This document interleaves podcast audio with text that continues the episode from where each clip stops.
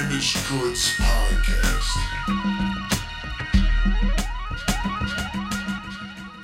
Yeah, it's the same kind of thing as art that I was just like so into. It was like filming skate videos, practicing tricks, just skating for fun, having a skating contests for the shops I was sponsored by.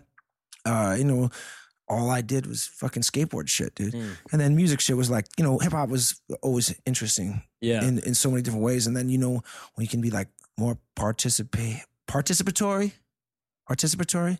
Participate. God, we don't sound very smart, but No, when you can participate in it more, it's even more fun to be able to immerse yourself in some shit you love, you know. So, you know, whether it's writing graffiti or breaking or just, like, you know, Yeah. writing music and, and recording and, and, and going to open mics and doing battles and shows and shit. That's just fun, man. It was just fun to like have And when you were, I mean, much of your and you, there was a time when you and I, there was a time when you and I, um, I got focused on other things, and you got. I mean, this was you. It was very clear that this was your career choice, yeah, oh, right? oh, yeah, a state of And when that the music. happened, did you think that at that time there was anything holding you back, or were you?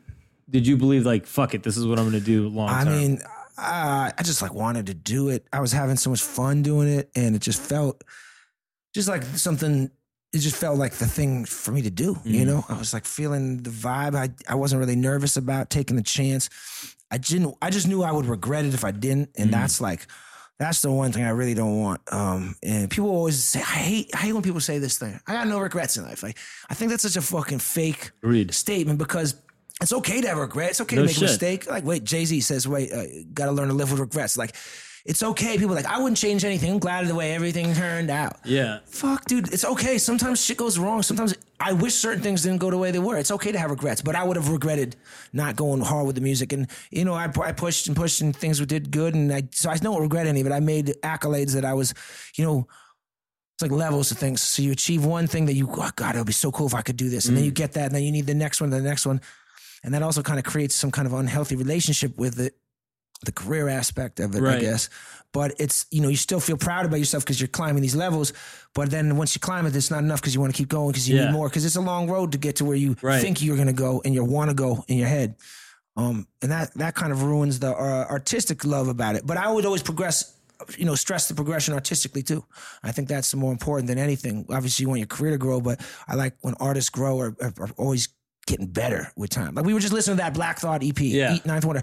He's at the top of his game 20 years down the line. Yeah. Like never sounded better. You know, you hear artists like Common's first album, eh, it's not so great. Resurrection, second album's fucking classic. Yeah. It's nice to see artists progress and grow. But then, better. even after Common, years down the line, when he released The Sixth Sense, that was a fucking dope album. You know? Oh yeah, like water for chocolate. Yeah. hold that mic. Yeah, I mean, it's it's when you can see people getting better. So you see movie directors sometimes get better, sometimes you see people get worse.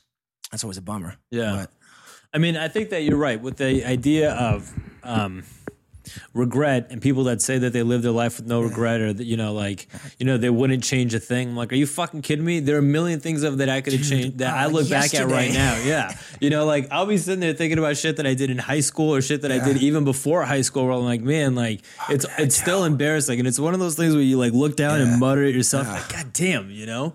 I mean, you need those things like regrets. That's what kind of steers you in the better direction the next time. And if you don't have regret, what's a what's a sign of fucking change? Like yeah, we were yeah. talking about earlier, the person that you are right now is very different from the person that you were, you know, 15 years ago, yeah, 20, years ago, high whatever, school. right? And so all those all those steps and all that progression that you you were talking about all are a result of behaviors or things in yourself that you recognize that you needed to change to better yourself Yeah. and better your life. You made those changes and then this is where this is the the culmination of all Yeah, that. it's know? true. I mean, like I'm definitely I'm I'm thankful for everything where I'm at and all that. But at the same time, you know, there's definitely things. Ah, man, maybe this could have gone better if there was timing or executed better. I didn't make this move instead of that move and shit. But you know, you don't dwell on. it. You just learn from that shit, and it's okay to admit that. Do you think that people that are our age now, like in their mid thirties, are are looking back, um, thinking like it's too late to pursue things, or do you think that this Yeah. whole idea? Because if thirty is the new fucking twenty, then I'm 26 years old, and then you're real young at 26. Yeah, you don't know shit. No, it's true. I mean, depends what you're trying to pursue. I mean, you know, you got physical limitations. Certain careers you can hold it better when you're older, some when you're younger. So there's definitely that's a reality you got to come to grips with. You know, I ain't gonna end up in the fucking MLB pitching for Right. the Sox at this age. Right. You know, and maybe even like certain music careers for some people, but some people blow up when they're like like fucking Charles Bradley Yeah. gets put on when he's like in his mid 50s and blows the fuck up. I mean, you know, actors, that happens a lot with uh, stand up comedians, often are in 15 years before they catch any semi breaks, Yeah. 20, you know? Um, so it depends what you're trying to do, I guess. And it depends if you're like looking at it like that, you know? I mean, it takes balls and, and energy to pursue any artistic endeavor. And, you know, you got to be willing to do that. But it depends what you're trying to do. You can be creative, you can reinvent things, you know? You just, I think thinking you're defeated or thinking you're stuck with one thing is like it's letting other influences or energies influence your thinking, limit your potential. I don't like to spell that bullshit of like you can be anything you want. Well, you can be if everything goes right, you know. Like Yeah. if you know the right people, you are very talented, and timing and the stars all fucking align. Right. But like you do, if you want it, you're gonna have to try. You never know. Some people are gonna have it a little easier. Somebody's daddy might work for fucking some big picture company or Yeah. own a record label. That's just the way the cookies are crumbling, dude. You know, so there's somebody else that even got it worse. So you just gotta try. You know. Hmm. That yo, that voice that's interviewing me on my own fucking podcast is not only my uh, my dear close friend from many years back. He's a great writer and artist himself. He also owns the hippest, coolest bar in all of Dallas, the People's Last Stand. This is my good friend Kartik Rathor. Hello. We are uh, in Dallas, Texas, and shit, um, in a little hotel room. The best hotel room that you've been in so far, This, right? On this tour, um, this is tour the life? jankiest. This is a janky little place. There's paint chips in the bathtub, and I'm just tired and lazy. I'm only here for like 17 hours. I'm just not going down to the fucking front desk to complain to some fucking poor teenage kid getting minimum wage about paint chips in the bathtub. I don't want to do that, but at the same time, it's fucking paint chips in the bathtub. So if I get gangrene in my foot, uh, you know, it was nice, nice knowing you guys. It's brutal. It's hard. now, is that a genuine concern of yours? no, but I just it's just gross. It's paint It is chips. fucking gross, man. They always say paint chips are bad, full of lead. I mean, just in general, fucking hotel rooms are nasty. You know? Yeah, and it's funny. Even the nice ones, you still know like the rules of of the comforter. Just Yeah. bail on that comforter. Exactly. Uh, and you know, I mean, sometimes like I've gone into hotel rooms, uh, even on this tour, and gone into the uh, sink, and there's like hair from someone who shaved Yeah. that wasn't me. Yeah. You know, and I'm like, God damn. Or sometimes, how you gonna do me with two fucking towels, man? You know, I'm gonna call down there, and I will use every. And I know this, and this is not something I should be proud of. But Kartik, I destroy hotel rooms and use all the towels. I use them as like napkins. I'll sit in the bed and eat Cheetos or other snacks, and I use the towels as napkins. I, but I always leave tips. I always leave tips for the cleaners, but I, I fucking leave them dirty because I don't dirty my own uh, house. Fucked up, right? It's, That is a it's little fucked It's up, a man. transgression on my character. I'm aware of this. I've done it too, but it is a little, it is a little fucked up Yeah, to do that to people. But is. as long as you're But I, yeah, and I throw a little extra bread. I mean, it's not like I'm fucking pissing on the carpet. right, right, right. Uh, it's just you know, towels are all Now, used and dirty. some of the guys on, on your tour when they stay in these hotel rooms, I'm sure they have fucking crazy stories about some of the stuff they've the- seen too, some, right? I mean, yeah, especially the, uh, the older dudes who, who've kind, Yeah. of, kind of been out there a little longer.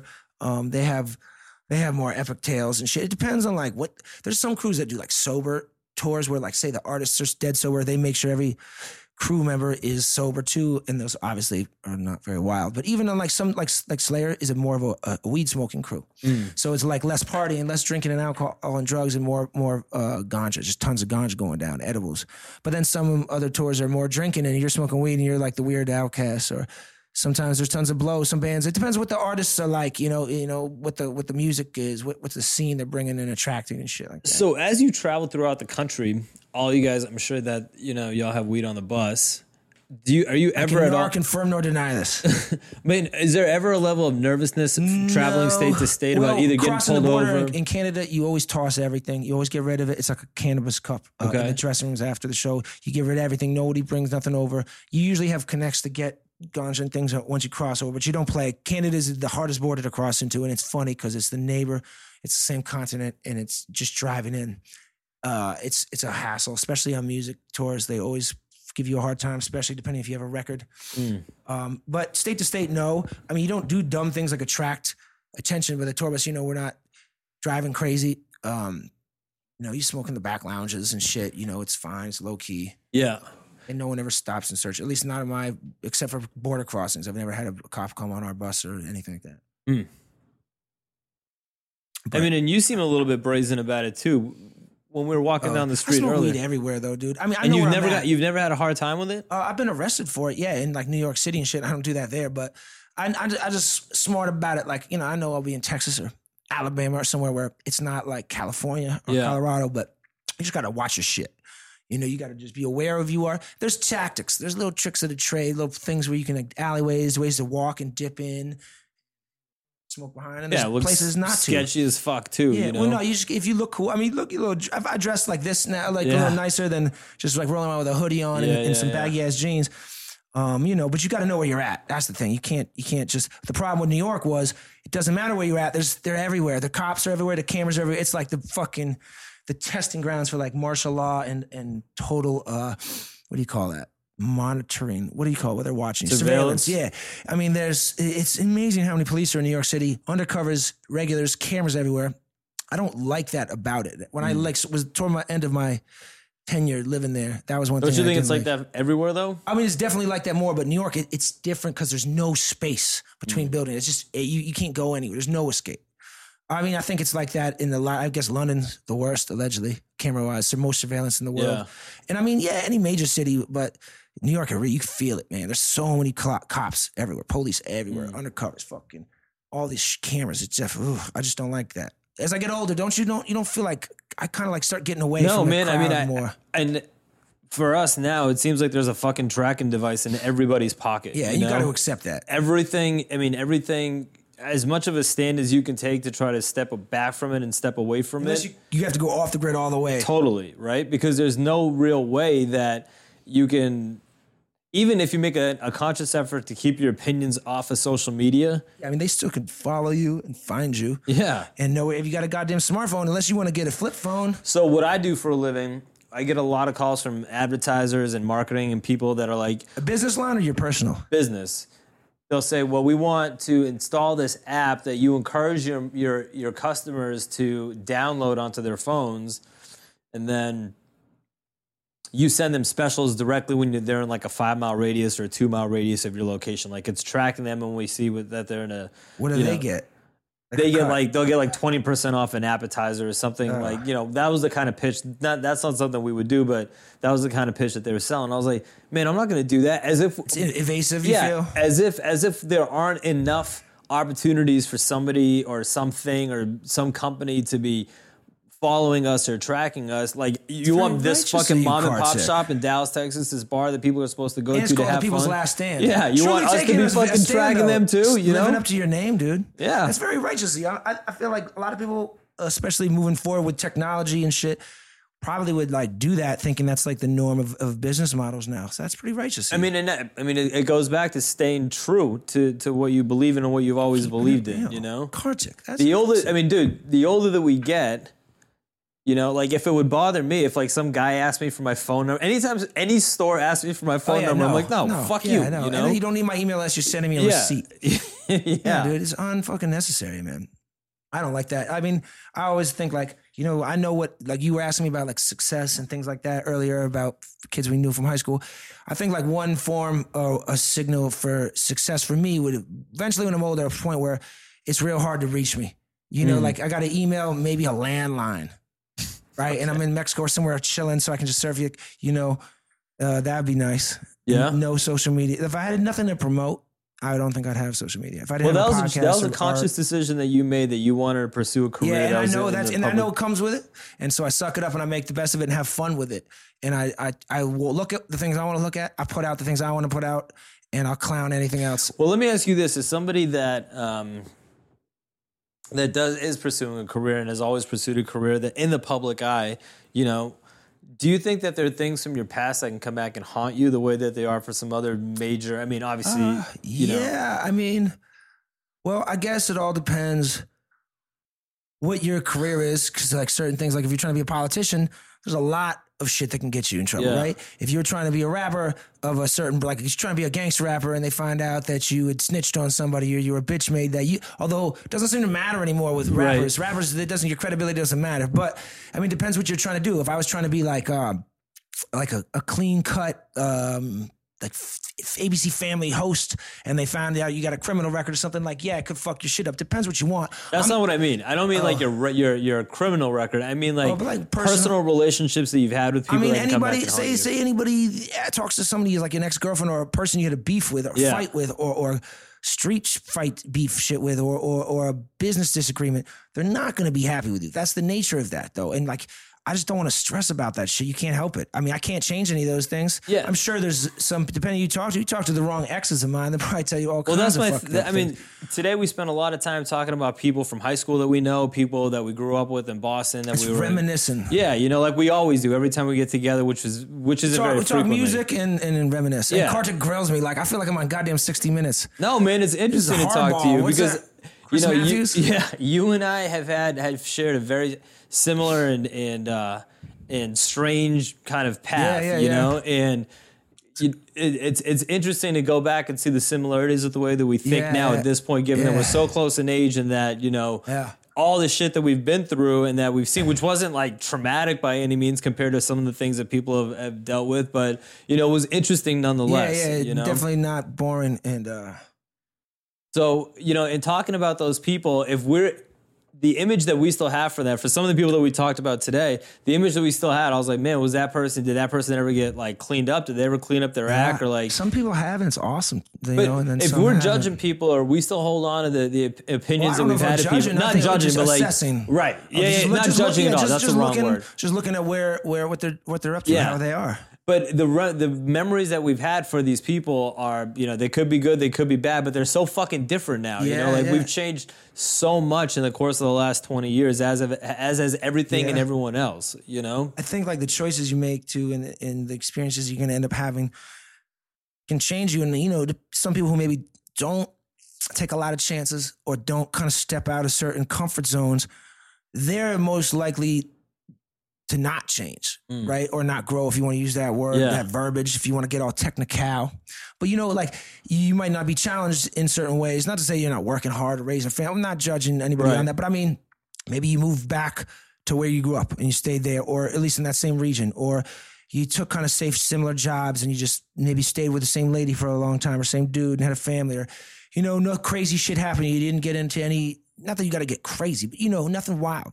If nothing shakes up your pot, then it's going to be kind of a smooth, tasty Yeah. sip. But like you know, if you sometimes you take chances, you try certain career paths or personal life choices, relationship things, travels that force us one way or another some situations onto you that'll change you. I think you did that. Oh yeah, sometimes by choice, sometimes not, but yeah, definitely, definitely. Yeah, And, all, and quick in certain ways where like I look at them I'm like, God damn, dude, I'm so glad I adapted to that situation fast. Yeah. But it definitely, you know, permanently can change things in a good way. I'm, I'm I like where I'm at. I made it through everything so far, so good. yeah, I like where I'm at too. As a matter of fact, I feel I'm, I'm a better place now than I've ever been in my life. I feel like that the same way, um, like emotionally, spiritually, and stuff like that Yeah. too. You know, I, I actually feel the same about that. I mean, and I think both of them have to do with the fact that you and I have found, you know, women that support us and that are good to us as well. And I think that had a huge change. Having gone through some other shit too, like, you know, it's good to finally be where we're at. Well, you know? unhealthy relationships are very exhausting, and uh, I feel like they can distract you from Yeah. all the other things that you do in life, whether it's your regular work, your personal endeavors, or whatever. But when you have somebody, a guy or girl, whatever, your significant other that's uh, supportive and shit, and or just not draining you, maybe Yeah. something that motivates you to, or that you have a peaceful relationship with. You got more energy for all the other shit in your life. You're not drained out on that. Like I see my friends who have the better relationships, and they're better at everything else in their life. I Mm-hmm. don't mean like doesn't always mean successful, but they just they're happier. They do what they want to do. They got more energy. And Mm-hmm. then I got you. We all got those friends, whether it's your homeboy or your homegirl, who with that that's that boyfriend, that girlfriend that just damn dude, it's up and down all the time. Like Yeah. how can you keep going through this all the time? Eventually, I hit a wall. I'll give I'll give it a little while, but if we can't work through it after a little bit, I know that this chemistry ain't gonna work. Right. But that shit is exhausting. And I see dudes and, and chicks going through it and through it and through it, and I just can't. I can't do it. I don't know how. I'm too old for that shit. I'm too old for that shit too, man. yeah. That's exactly what I'm thinking. Like now when I see couples doing that, I'm like, man, I don't see a lot of couples doing that anymore, you know? I still do, man. But but less, I, I've seen a lot in the last couple of years. Yeah. finally split because of that. I think somebody in there or both of them realize, all right, this this is the circle we keep going in. How do you feel in terms of energy? Do you think that you know um, the years have taken a toll and you slowed down? You slowed down, or do you think that you? Oh God, I'm getting grilled here. This is the reverse. No, man, I'm with- I I'm- like it. Though. I wanna hear This your is because question 'cause it's gonna- it's gonna- it's If gonna answer anybody's gonna mine. ask me these questions, it's good because you're a good a good friend of mine and you know me well. Um, I mean, yeah, dude, I've definitely. I always joke with motherfuckers saying, "You know how old are you?" I was like, "I was like 52," and they're like, "What?" I was like, "Well, that's just." I feel 52. Sometimes, you know, I, I feel like things have been worn on me, but I'm a high energy dude, man. I always have been. I still got it, man. I still surf. I exercise all the time. I can wake up and exercise after like three hours of sleep. The shit, the gig I do on the tour shit is long. I'm a, I've got a lot of energy. So I maybe that's just me. And I do things. I think the more active you are, the more energy you have. And you know, the lazier you get, the weaker you get in general. So I stay active, and it and thus keeps me more active. You know. And do you also have that uh, that feeling when you don't work out or you're not active, where like, man, something's missing, or like you just don't feel right? It's like um like machines. You got to oil the car. You always got to run it. You don't want to sit too long. And if I don't use my body for some physical shit after a few days, I feel tighter. My joints don't feel good, and I don't like it. Like today, I, I was tired as fuck. We did a 15 hours yesterday, hot show in Houston, and I went and I worked out. I didn't go super hard. I only did like 40 minutes, but I just did it just to do it. Yeah. Even though I'm going to be on my feet all day tomorrow, and I feel better. And then like you know what the thing is, dude. I think motherfuckers who try to get say you're hitting your 30s and you're now I want to try to get in shape now, Yeah. right? And you see a lot of people who are like skinny or really good looking their whole life and then like 30. I see this happen with girls, a couple girls I've been with. Once they hit that 30, their metabolism changes quick. Ours is a little earlier, I think. But when theirs starts to do it and they're like, fuck, I was fly this whole time. Yeah. And uh, I have to watch what I eat and how much I drink. Boo, Yeah. calories, liquid calories the worst. And uh, holy shit, it's going to really affect me quick. They, I see girls have freakouts, man. It's a big deal for them. I get it. I see that. And you have to readjust your shit. But people who are getting into physical activity later, it's a lot harder. You and I have both been physically active for most of our lives. Kartik is a goddamn A1 runner. He used to smoke a goddamn pack of Marlboro. Was it reds or lights? Mediums. Mediums. Sorry, my mom would smoke lights. I remember you would take the mediums yeah, or yeah. lights from her sometimes. Yeah. Um, Kartik would smoke a lot, but he now he does clean. Good for you. Nothing. But he runs like a motherfucker, and and he's very active like that. And I think that's why you're gonna always be able to do that. If Yeah. you just started now, imagine you started when you're 35. Dude, how the fuck? It's gonna be so damn hard. It's so fucking- These it's- people look it's hard now, miserable. man. Yeah, it's fucking hard now. You see, when your friends just trying to start, they Yeah. can't do shit. I haven't not been active my whole life, you know, and uh, I like and I like that trait in women. It's very attractive. You don't have to have like a six pack and fucking huge shoulders like WNBA, but Yeah. I like a girl who's motivated to be physically active on her own. We talk about that. We talked about it earlier too. Part of that has to do with uh, this about vanity, right? Like we don't want to. Yeah. We don't want to be. Right, for me anyway, I don't want to be one of those people that um, appears that they've given up or like pr- other priorities have taken over and they're not giving a fuck about themselves or their own health or Yeah. their own well being. Because you know, like you still want to look good, you want to feel good, you want to, and you're not going to look good unless you feel good, you know. Yeah. And it's the older you get, the more you feel it. So it's it's it's much better to take care of ourselves now. And like you said, it's easier to fall into it. I was talking to my wife about it, and I was like, you know, I worry that as we get much older, like in our fucking 60s and late 50s and all that shit. You know whether we'll still give a fuck, and she's like, "Yeah, of course you will, because you you're fucking vain, so it's it's still gonna." I mean, you could. I think the thing, like I was just saying, if you stay doing that shit, I think it's just gonna be such a part of your life. I mean, like, dude, my pops is sixty eight. Yeah. and he he lifts weights still. He plays tennis. He got into tennis late. He isn't you know he didn't grow up playing tennis. He played fucking hockey and baseball, but he got into it because it's an easier sport to play when you're older. Plays tennis. He lifts weights. He cuts down trees with chainsaws and like builds walls. He is a fucking strong dude, you know. And uh, our boy Renzo Tyler, Yeah. his dad. They, you know, they all surf. His dad's sixty eight or sixty six, and I've surfed with their dad, and and, and he's fucking shreds. Really? I surf with grandmother age women sometimes, dude. You can be old and active if you take care of your body. It's not just exercise, but it's what you're eating and you know substances you take in and and how you treat your body. And um, But with Renzo's family, were they like that all throughout their lives? Like they always his had dad's like a clean ass motherfucker. His dad. Uh, we're not airing your dad's business out, but this is an interesting fact. Like he don't he don't drink and party. He don't do drugs or nothing like that. He had a surgery. God, I just I'm sorry, bro, if I let this fucking info out. Don't we don't say his real government Yeah. name. His father had a surgery where he had an issue where like his uh something shit went wrong and he has no sense of smell or taste Okay. right? So he just eats healthy because it doesn't matter what Yeah. he eats. So he's and he doesn't drink or smoke. So he's a fucking really fit 66 year old dude. He surfs. He can fucking play hockey. He's like fucking in great shape. I'm fucking But the funny shocked. thing is, he can't smell nothing. So when we were young, we would smoke weed all around that house. That motherfucker Really? couldn't- could not fucking catch us. So I would I would imagine that some alert. fucking doctor used that as a surgery. The same way they used to lock people's fucking jaws closed to Yeah. prevent them from eating. I'm surp- I'm surprised some doctor has been like, all right, Yeah. we'll kill your sense of smell and taste. Oh, that would know? be miserable though, dude. Yeah. I just, I mean, God, like, I mean, But the lengths people food. go through that don't want to, or you know, that either have a health concern or they don't don't have the motivation to eat right and exercise. You know, Uh, like natural selection, I guess, man. I don't know. Uh, I mean, shit, people are like free to. I mean, I, I, don't like people. I promote healthy shit, right? I, I promote it on the podcast. I promote it in my personal life. Um, but I also do believe in the right of free choice. And now, I like when they were trying to like tax. I think I think there should be a sugar tax. But whenever they were trying to outlaw like a certain size yeah, yeah, yeah, in New York. and, and actually, I agree with the sentiment, but I think that's a, a, that's like a wrong law. That's those are the kind of laws that lead like Stalin, like Russian shit. I agree with you. And so, even though I believe we should watch out what you should drink, and there should be a sugar tax if there's a fucking tobacco and, and, and Yeah. liquor tax and weed tax. But if people want to do that, that's right, go ahead and eat and die, or you know. Although if it's affecting the healthcare payments of other people to hook you up, that sucks. Yeah, I mean, but people that use that logic, folks that would say like, you know, a fat person shouldn't do this, or a person that's overweight shouldn't do this because ultimately I'm going to have to pay for their healthcare. So, you know, these these. I mean, it, there's always a there's always an undertone of like Yeah. inferiority that the that the, that person has in their voice. You know, that I think is unjust, but. I mean, to a certain degree, I agree with you. Wow, Kartik is so eloquent. I love it. I love it. I miss having combos With smart dude. I'm very proud of the fact of, the, of all the people that we went to high school with. That was one of the things that that we talked about earlier about like success or who's been successful and and you know what that level of success is.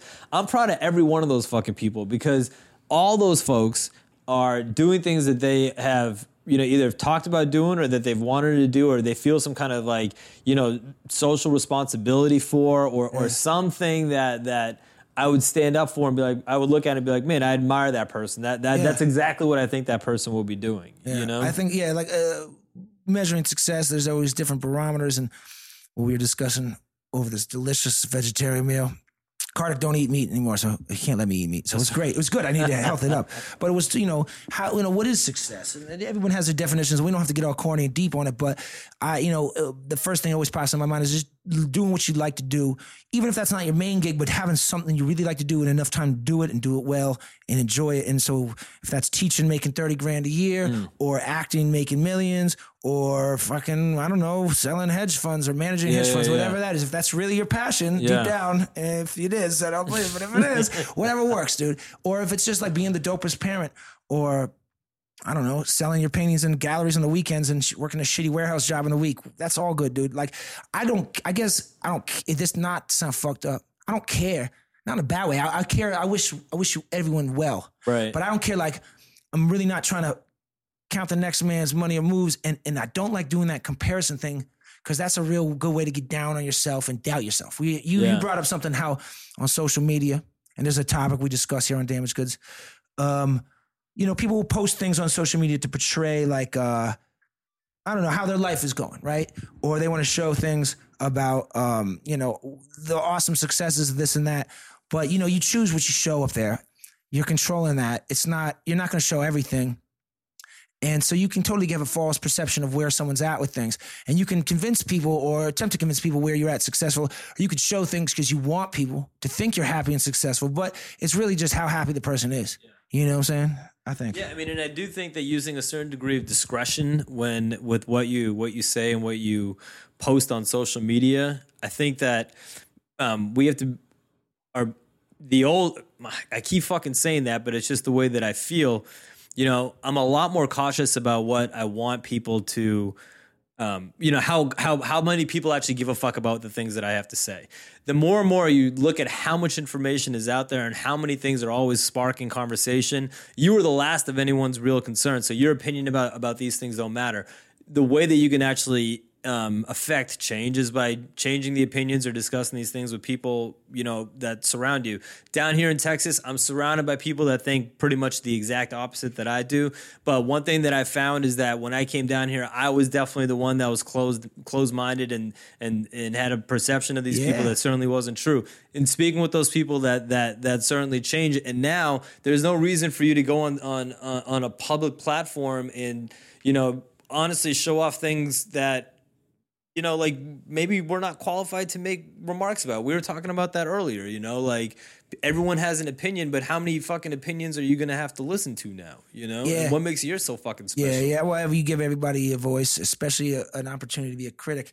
And we say that as, as people are listening to our fucking opinions Yeah, right I know, now. I know. But this isn't just yeah. This is more than I guess. This is just like a perspectives that you can take and, and like kind of analyze your own. That's a cool thing is like being able to always always look at what your your beliefs are.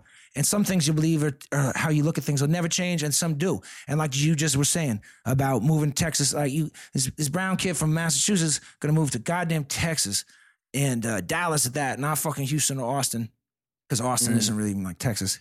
Uh, and so and I was like, God damn, Kartik's crazy. And you know, you, and, and then you, you you know, I have a perception of certain places too. And then you come and you meet, yeah, yeah, there's a lot of those people that probably live up to what your your mind had concocted. But then you meet some other people that change your theory. And it's real easy for us to write certain shit off when we're only shown a certain demographic of things, but it's not everybody. And it's really hard to keep an open mind. I know it's easy to get it closed nowadays, but when you have those experiences like you did and you see that not everyone's a certain way or it'll change your idea about things, that's the ill shit that makes you look back at your outlooks and be like, oh, okay, you know what? I'm gonna change this one a little bit now. You now know- I can tweak this one. And I think that there's like this to that point. I think that, that there's this like huge fucking equalizer out there that people kind of overlook, and they kind of get caught up in the small shit.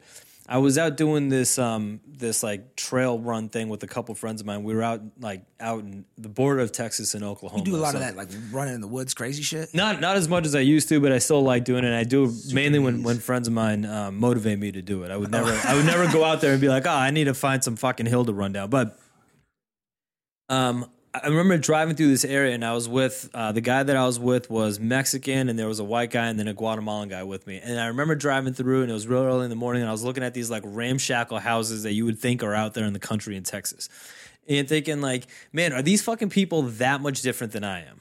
And uh, like almost in like you know.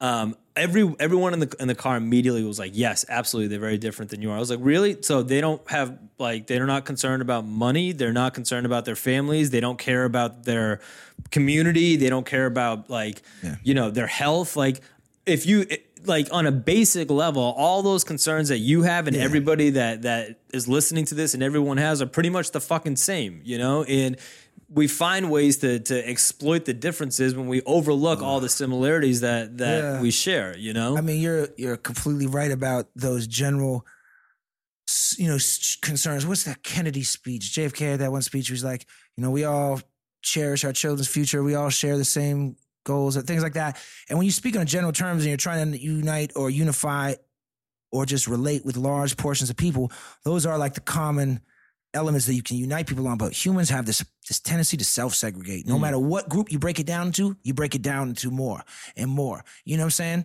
Right? You know, you can go with like uh you know, white people like they get the liberal white people and they love to shit on the white trash. And Right. within the black community, there's the light skin, dark skin beef. Right. You know, and, and and like in Europe, like there's beefs between different European sects. You know, like Irish and Italians, or the Irish and the English, or, or Yeah. in Asian culture. You know, fucking Chinese and Japanese and Korean people always be talking. You know, even you go to like Yeah. religious sects. Okay, Christianity, but then you split it to Catholics, Protestants, and then there's this kind and that.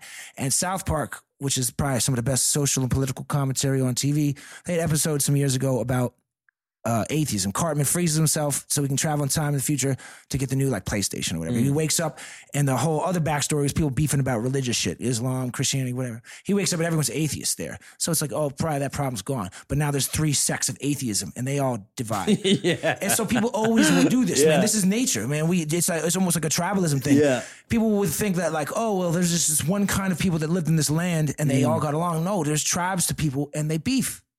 You know, it's like we do that somehow. You know, it's funny, man. yeah. we just it's a fucking tendency, man. We're animals first before we're humans. You know. Yeah. I mean, and I think that, yeah, I don't think that I could have said anything better than that. I think that that's right, you know, and like it, it's Unf- fucked up. It's fucked up. It's unfortunate. I mean, you still got to strive. You still got to try for it. But you know, one thing that I remember in 2016, and I mean, we don't, in 2016, I didn't realize how different we actually were.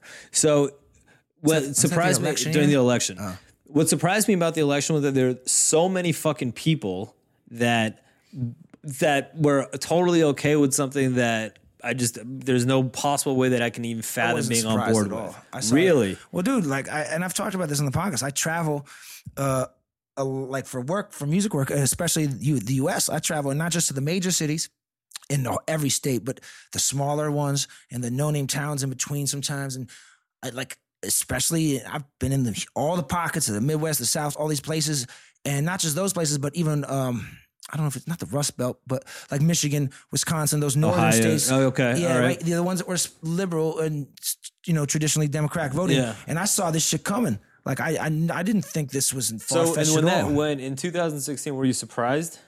Uh, I mean, I, okay, I was I was not surprised that it was there. I honestly thought that the Hillary and them would have stole it. Shit, if Bush could steal one, Hillary is a sneaky ass bitch, and they have the power. I, they could have stole it. I think they were just sleeping. They were just too cocky, and they didn't steal. They didn't plan ahead, and that's why he won. She didn't go into those fucking states that she usually should have gone into, but those were uh, like shoe-ins, right?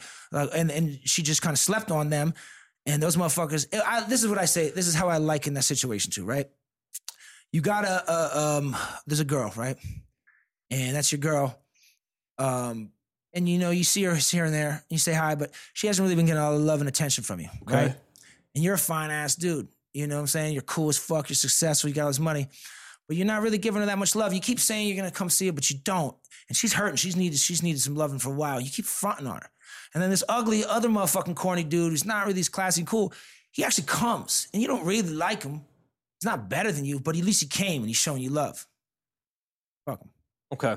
That's my But, like. I mean, I'm not saying it's right. I'm just saying that's what I think happened. Yeah, yeah, yeah. But if that guy, I'm not came down around- with that guy. I know, I know you're not, and I know you're not. But what surprised me is that like there, there, there isn't a line. There isn't a line like, all right, yeah, I understand that you felt if you were this, this, this girl and you felt neglected by, by your fine ass dude, and this other ugly guy came along. It's like, but how fucking ugly does he have to be? Well, like, because that's how- a level of how- ugly. That's a level of ugly that that that 63 or 60 million people co-signed on. That's like abhorrent. Well, you gotta think. You gotta know? think. How how long have you gone without love, and how long have you been without jobs and broken promises and like shitty infrastructure, and like you, you even if someone.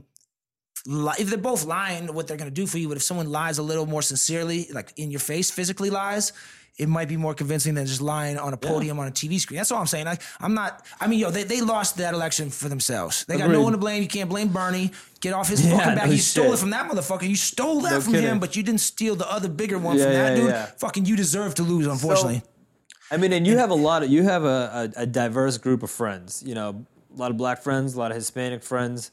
Um, across the board, how do they feel? I mean, me obviously as a person of color, how do they? How do your your friends of color feel about? Um, like the racial divide that I think has been exemp- exemplified or, or brought to the spotlight here. I mean, I do not feel well about it. There's nobody should really, you know. Mm. I mean, I don't think it's news to them. It's not news to anybody Okay. if you've always been paying attention to it. White, black, doesn't matter. Right. This is not new. There's always been a lot of this mistreatment and this, uh, I don't know, disproportionate uh, attention to certain people's needs and in respect to just being part of a community and a society. But um, I, it's a little more in the forefront now, and uh, I mean, it's I don't know. I, th- I think it's done some good in making people more alert, a little more. I, I mean, I, we've got friends like, and you know, do we used to be a lot active, very social active, man. Agreed. We're in the community, Yeah. whether locally in Boston, uh, you know, going to protests, working for community centers, youth workshops, And all the music that we made, too, the- and music too. It's on top of that, but actually doing shit. I Yeah. mean, for years, and I, even up until recently, I've still been like that. But I've seen people since then who never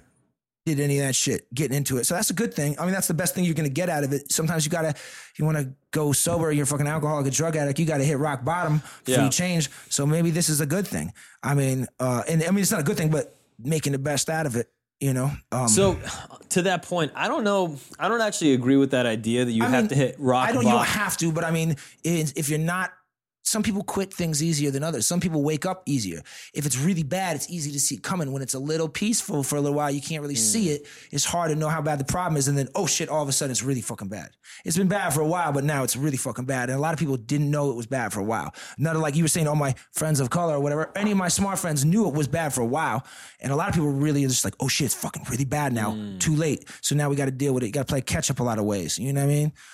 gotta like if you want to get avoid these kind of situations, you can't play catch up. You can't. People can't start making those rap songs and these protests and these big speeches after this shit goes down. You got to do that shit before so you can prevent things like Yeah. this. You know what I mean? It's always like an after the fact thing, and then that's like fuck, man. I don't know. I hate talking politics. I rarely talk it on the show because uh, I don't know. I think it's not what people come to me for as Yeah. much. Although you know, I probably have like you know uh, traditionally Yeah. a little more sound mind on it, but like I just know what kind of game it is now. I know the WWE wrestling game, and Yeah. I just I don't know. I just don't talk about it as much, and I, I still pay attention here and there. But you know, I also just want to like get through the day and smile sometimes, and that shit is depressing. Yeah, man. It's hard. It's hard to keep up with. It's hard to watch. But I agree, man. I agree. It's fun. I mean, like there are very few people, um, again, that um, that I can talk to that are as knowledgeable as you are. Why, about you it, live in know? Dallas now? No, it's, that has oh. nothing to do with that. There are a bunch I'm of joking, I'm no. I know. I there are a lot of smart people down here. I fuck that- with Dallas, man. Some Yeah. ill motherfuckers. It's a good. T- it's a Dude, good I town, dated this fly ass chick from Dallas, transplanted to Houston. She was a gorgeous girl from here. Oh yeah. And I know, yeah, and I know a couple cool ass motherfuckers from here too, man. Some smart motherfuckers. I like Yeah, man, it's a good I town. It's a Texas good place. Texas is a good place, you know, and it's not. Places it's not- are. Most Most, places places are. Yeah. You just got to go. There's some places I definitely don't. Have you been to Hawaii? That's all. I've never been to Hawaii or Alaska. Okay. Strangely, dude, and, and people think this is weird because I surf. Hawaii is not high on my list of desires. Like, if you were like, "Hey, Jake the Snake, here's a free trip to Hawaii," yeah, I'm gonna fucking go. But Okay. it's not on my top priorities to go. Okay. I, would- I would. I would say that. um, Based off what I know from people who've been there compared to other places I have been. so, what do you know about it?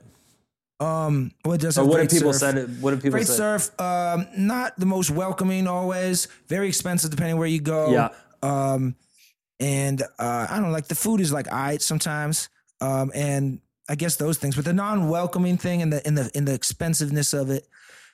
I mean, the surf thing is is cool, but there's a lot of great places to surf in the world that have more interesting cultures to me. Not that sounds some fucked up, right? But like, there's certain places I would want to travel more than others, and you Yeah. might want to too. There's certain states in the U.S. you probably like more. There's certain countries you would go to if someone was like, "Here's two free tickets somewhere." Yeah. and that's just we all have a desire. Some motherfuckers want to go south of France. So of all the some want to go to Ghana. Some want to uh go to Japan. It, it depends where you, what kind of place you want to go. I grew up in the Caribbean. Not to say that that's like Hawaii, but I've been all in the Caribbean. I've been all in Central America and shit like that. So I'd probably want to go somewhere a little different before Hawaii. Okay. So, of all the places that you have been, what's been your your favorite one, and what stood out for you? God damn, Kartik, you grilling the shit out of me, man. Yo, Um, we gotta think, man. you- this gotta, is funny because listeners probably you never really hear me sharing all. You just hear like funny little anecdotes and stories. You're getting all this goddamn backdrops. Kartik's uh, definitely get me. I don't know. I mean, biased if I said Nevis just because I grew up there. Mm. So I guess that's not really visiting. Um, but uh, probably Japan. Okay. I love I love Japanese culture and it's cool as fuck. Cool as fuck, man. Great place. That's probably it. Yeah. Now, did you travel throughout Japan or just Tokyo mainly? Tokyo and like outside of it. Okay. But I wanted to go to like more some more coastal places and shit. Eat some life changing sushi. Yeah. shit. Although you know, like I I ate a gang of different food there and it's all off the hook. More than more. I mean, we ate sushi, but a lot more shit than that. So the Japanese get most of their tuna from Gloucester, Massachusetts. They come over. Really? Yeah, we have a better tuna than so they come over for most of ours. As good as the sushi is, and like so. Okay, I gotta watch this so nobody fucking jumps down my throat. But all right, so like my little cousin, he went to recently he went to um, some sea fishing villages in Tokyo, and he's a he was a chef. Now he dropped chef life to go fucking be a law student. Good job, Ian. Way to make Auntie Kate and Chris proud. Love you guys. No, I'm joking. Ian's the fucking golden child. We all know that. Anyway, back to this. So he went to some of these fishing villages in Tokyo. Best sushi in his life, incredible, right? But he'd been to, to I mean, not fishing, fishing villages in Tokyo, in Japan. He had been to sushi restaurants in Japan like I have, and he was always like, they were good, but you can get comparable, really good sushi in America like like eh, to Tokyo, but you hit those little waterfront villages in, in Japan. That's where the life changing sushi goes. But there's other food there that's off the fucking hook. I don't know how we got on sushi. Did you ask me a meal question? No, I talked about Japan, but uh, oh, I asked you where you wanted to, what your favorite place that you had visited was. So, of all the places that I visited, I've never been to Japan, but I've heard the same thing. Um, is is Hawaii, and I That's just your favorite. yeah, Goddamn, really? And you've been a world traveling motherfucker. yeah. Really, Kartik. And you didn't surf a goddamn lick. I tried. I Dude, I surfed in Sri you- Lanka. I didn't. You I did? didn't- oh I man, we gotta come out. Now you're coming to visit me. We're going But- surfing, baby. Yeah, I, I didn't have a great time. I wasn't very good at it. You could do it, man. You're a lean, uh, Um, athletic gentleman. But I think that Surfing there's a ton of fucking there's a ton of culture there. uh, See, with am the I Polynesian misinformed? culture. the Yeah, fucking I didn't mean weather there's is no perfect. culture. I no, guess I know, it's I know. what's, you know what striking my interest. Is, if, like I said, if shit was free and cheap, it's different. yeah, but have you been to Spain? I really want to go to the south of Spain for the seafood and the surfing. Very bad. That's actually like the number one spot on my list right Hmm. now. Uh, where'd you go? So my wife and I flew into Spain, into Madrid, and then we did a road trip through all of Spain and Portugal, Morocco, and then Yeah, back and then into Spain. Morocco and Portugal, where I want Yeah. to go too. Portugal actually has got some of the best surf in the world, the biggest wave in the world, which I would never go near because I would die.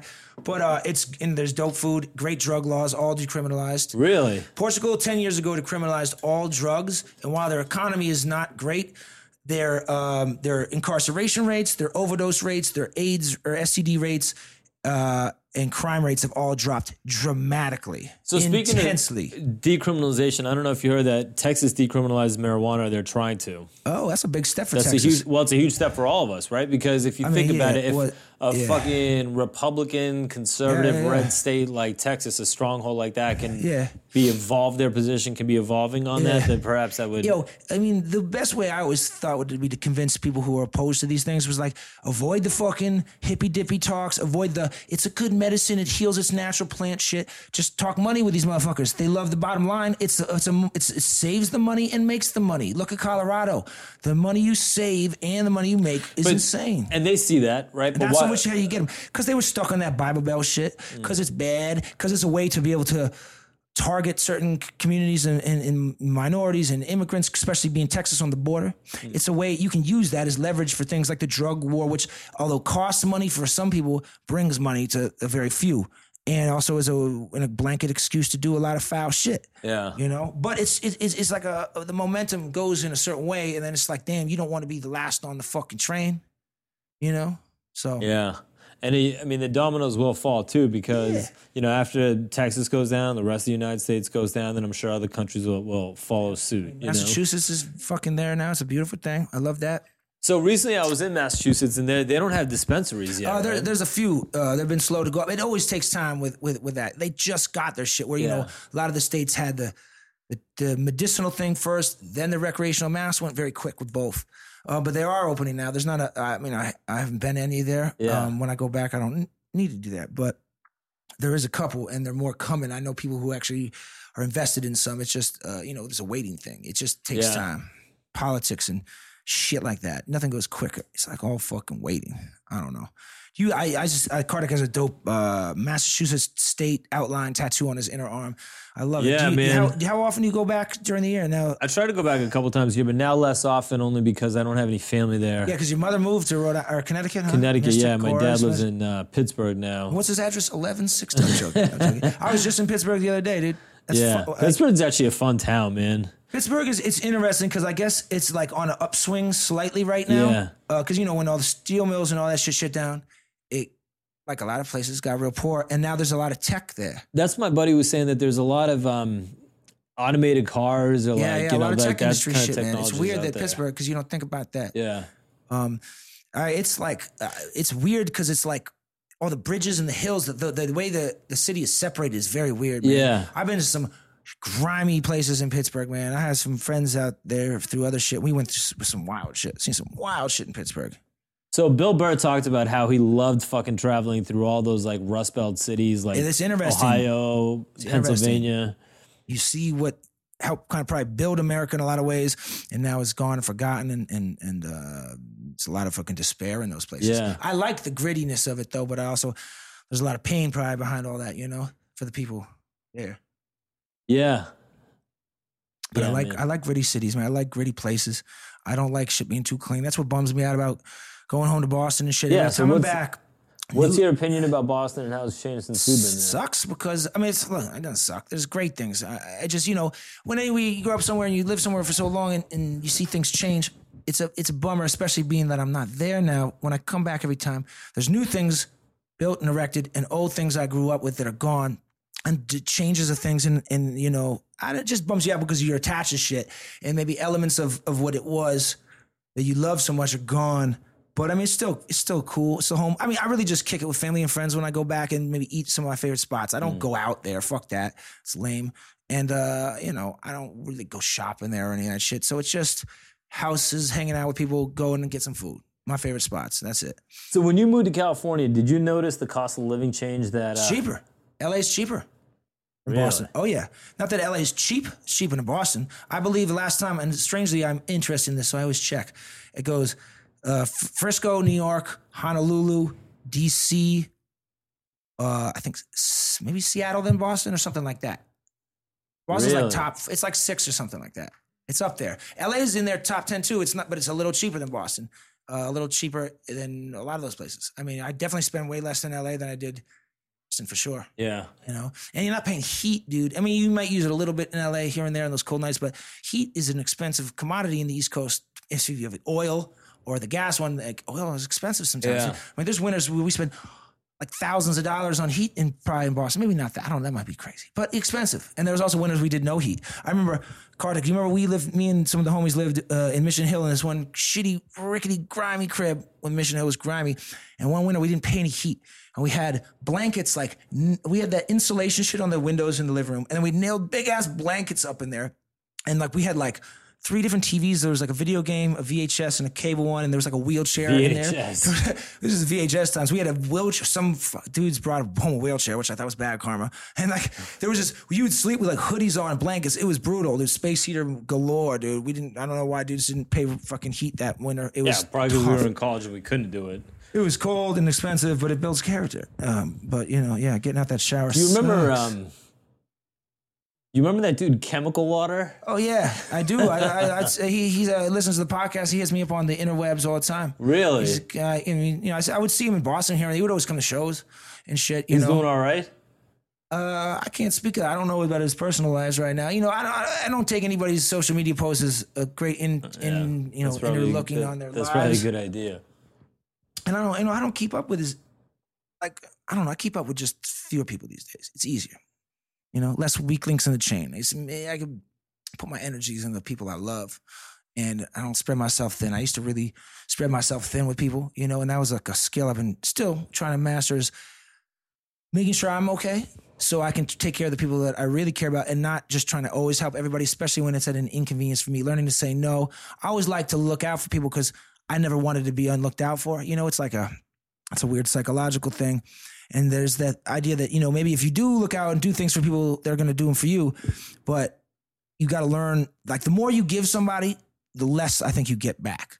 It's like this psychological thing where they ex- learn to expect so much from you and they don't have to do anything. But I've learned, and I've done this with friends and relationships and even working relationships, like business shit. If you pull back a little, it, it almost forces the other person to come to try to meet you more halfway or, or set parameters. Like someone's like, hey, I want some help with this. Or, hey, dude, can you give me a, a, a ride to this place? Can you help me with this thing? Instead of just saying, yeah, no doubt, I got you. If it's something that's not, you're like, A1, no problem, drop it for you and do it right now, shit, dude. You say, uh, Yes, I can, but I can. Uh, the, the you know Tuesday and Wednesday, five o'clock or after. Like you, you set a little bit of a parameter, so they're forced to kind of meet you there, and that way you're still offering help, but on your terms, and it's empowering, and it, and it doesn't let you feel like you're getting used and shit. I think your real world social network is much broader than mine is. You know, I think that you have um, in LA. I mean, just in the discussions that we've had today, you keep up with a lot of fucking people. You know, I got people in different cities because of my job cities, traveling, right? so I would spend time with people all over. and those people have come over the years because of your character. Have come to rely on you to a, to a certain degree. You know, That's true. This is true, and, And that's, so- that's partially can be my fault sometimes. I mean, and I'm not saying it's a fault. I don't. Oh, yeah, even, yeah, I don't yeah. even Not think it's fault, a bad but you know thing. I'm saying? that the causation of Yeah, such. I mean, I think that you know, like the fact that folks can rely on you and that they continue to rely on you. That's that says a lot about you. You know, True. With in my situation, um, I've learned to limit the number of people that I'm Yeah. really close with, and I mean, whatever those people want in call, any bro. situation, I if I can do it, do it. You know, and e- like. In regards to what you said, like setting up parameters, I haven't had the experience that I've had anybody who I felt has been taking advantage of me, um, and I think part of that is because of my sunny disposition. You know, that like sunny disposition. I think that I have this general the, the general feeling or the general sentiment that people have about me is the fucking brown frown and the grumpy. Yeah, you yeah. know, and so that that kind of keeps people Yeah, at bay, which is a good good thing. It's a you good know? one, yeah. But I don't think that that's the same um, um, personality that I have anymore. Definitely not. You're a very lighter, chiller, bro. Yeah, and Chill, I mean, and, and as a result of that, those people. I mean, you could call me or anyone Yeah. that we know could call I me from have. any I've time. used you for like a, not used be like use you as a go to for a lot of things. Yeah, I know, you know, and that will never change. And I know that I can do the same. But the number of those people was is is maybe it isn't even fewer, but maybe it's just a, a different group of people. Whereas before, I would have done it for a different set of people. Were like than maybe I would have different done it reasons, now. too. Yeah, for different reasons. Yeah, yeah. definitely. I think like people like myself, if this if this describes you, is I saw this in my my my my grandfather, my Jaju, my Polish grandfather. It was like a I, I don't know what the proper clinical term would I would call a godfather complex. Mm-hmm. There's this feeling of, of when you do help others, right? If you get somebody that job, you get them out of jail, you lend them this money, or you get them on your feet, or you you connected them with this person, or or whatever. Now they are somewhat indebted to you, and you're the reason something happened for them. So they have every time they think of this thing, this job they got, this person, they you're there. It's like a Godfather comes. You looked out for them, and you have some kind of now involvement or influence in their life in a weird way, mm-hmm. or you're a part of them, no matter what. Now. And, and maybe you need something from them or you ask for you know like not that you always get it but that's kind of like a godfather complex and i think a lot of people that's like a power trip. Everyone gets a power trip from different things. Sometimes it's from being the boss hiring and firing. Sometimes it's from being on stage. Sometimes it's from being you know sexy on your instagram photos so all the dudes give you pictures. Or sometimes it's from all right well now you owe me one and I, I helped you and nobody could, and you were in a bad situation. That- yeah. And now I and I'm the reason you're not where you were, and it's a and it's a very powerful thing and, and I uh, addictive feeling. I think, and I think I've I was victim of that myself. You know. Yeah, and I think that that feeling is I, I I've never been I've never uh, been in a situation like that, but I think that that would be um, a destructive feeling in the long In the term. and it is because in the long term, it's not much to show for that. well, no, Unless, if you, unless if you you're cash doing, in on those favors, but that's only when you're in a certain kind of life. right, if you're doing for somebody, if you're doing for somebody that you care about, if you're not doing Yeah. it totally Yeah, yeah, selflessly, yeah, exactly. I'm excluding like your yeah, anyone, yeah. families and friends that's just like family. You can't not do it. right? Different. um, there's some people that I notice that you know, like if they even if, like people that I work with that if they need help, I'll do what I can to help. Yeah, them, yeah. You know, and in, in my my perspective at this point, it's if you can do it, do it. Yeah, if you yeah, if yeah. you don't, if you if your heart isn't into doing it, just don't fucking do it. You or have if it's gonna jeopardize anything for you. Uh, yeah. yeah. having been through a ton of experiences the way that you and I have, I think it's easier us easier for us to discern between what is legitimate and what is somebody Yeah. else's problem that they need to fight Yeah. their, their way out of. Yeah, and you I have know? a, I have a my and like you have a, a good definition of what's really serious. What's Yeah. really you know, and some people's are different. There's things I know are nah, this is a real deal issue. We got to handle this right now. Yeah. and we can discuss the afterwards. and there's so afterwards. few of those. There's so Yeah. few when, when you've really gone serious- through it, yeah. you realize Yeah. there's some things that really, really matter. Most doesn't. Yeah. But if you haven't, you know, everything can be intense and everything can seem like it's the end of the world or this. But if you have had enough uh, experiences, otherwise, you really can differentiate and make better decisions and not waste your energy. You know, um, when you, And in you know? return, I think you could be a better friend. You could be a better brother, a better son, a better husband or boyfriend or whatever. Like just a better man in general because of, of the experience. When we look back at the arguments that we had with our with our parents, they I mean, I think about the shit that I used to argue with my parents about when we were teenagers, and I'm like, yeah, they weren't right about what they were saying, but I understand where they were, they were fucking coming from because Yeah. they were thinking like, man, I got 20 years on this fucking kid. What does he know? And I'm thinking like, I'm 16. They don't know shit. Like I, I got my ear to the ground. Like as a, as you evolve as a human Yeah. being, you realize like, yeah, some of that that that stuff isn't nearly as important. And just focus on the. Uh, if you want to stay young. Think of everything kind of lightheartedly and, Yeah, and dude. approach things from a very simple mindset and try to break it down in the easiest way. And that's the best way to get out of things. You know, I got to take a, I got to use a Yeah, restroom. yeah, yeah.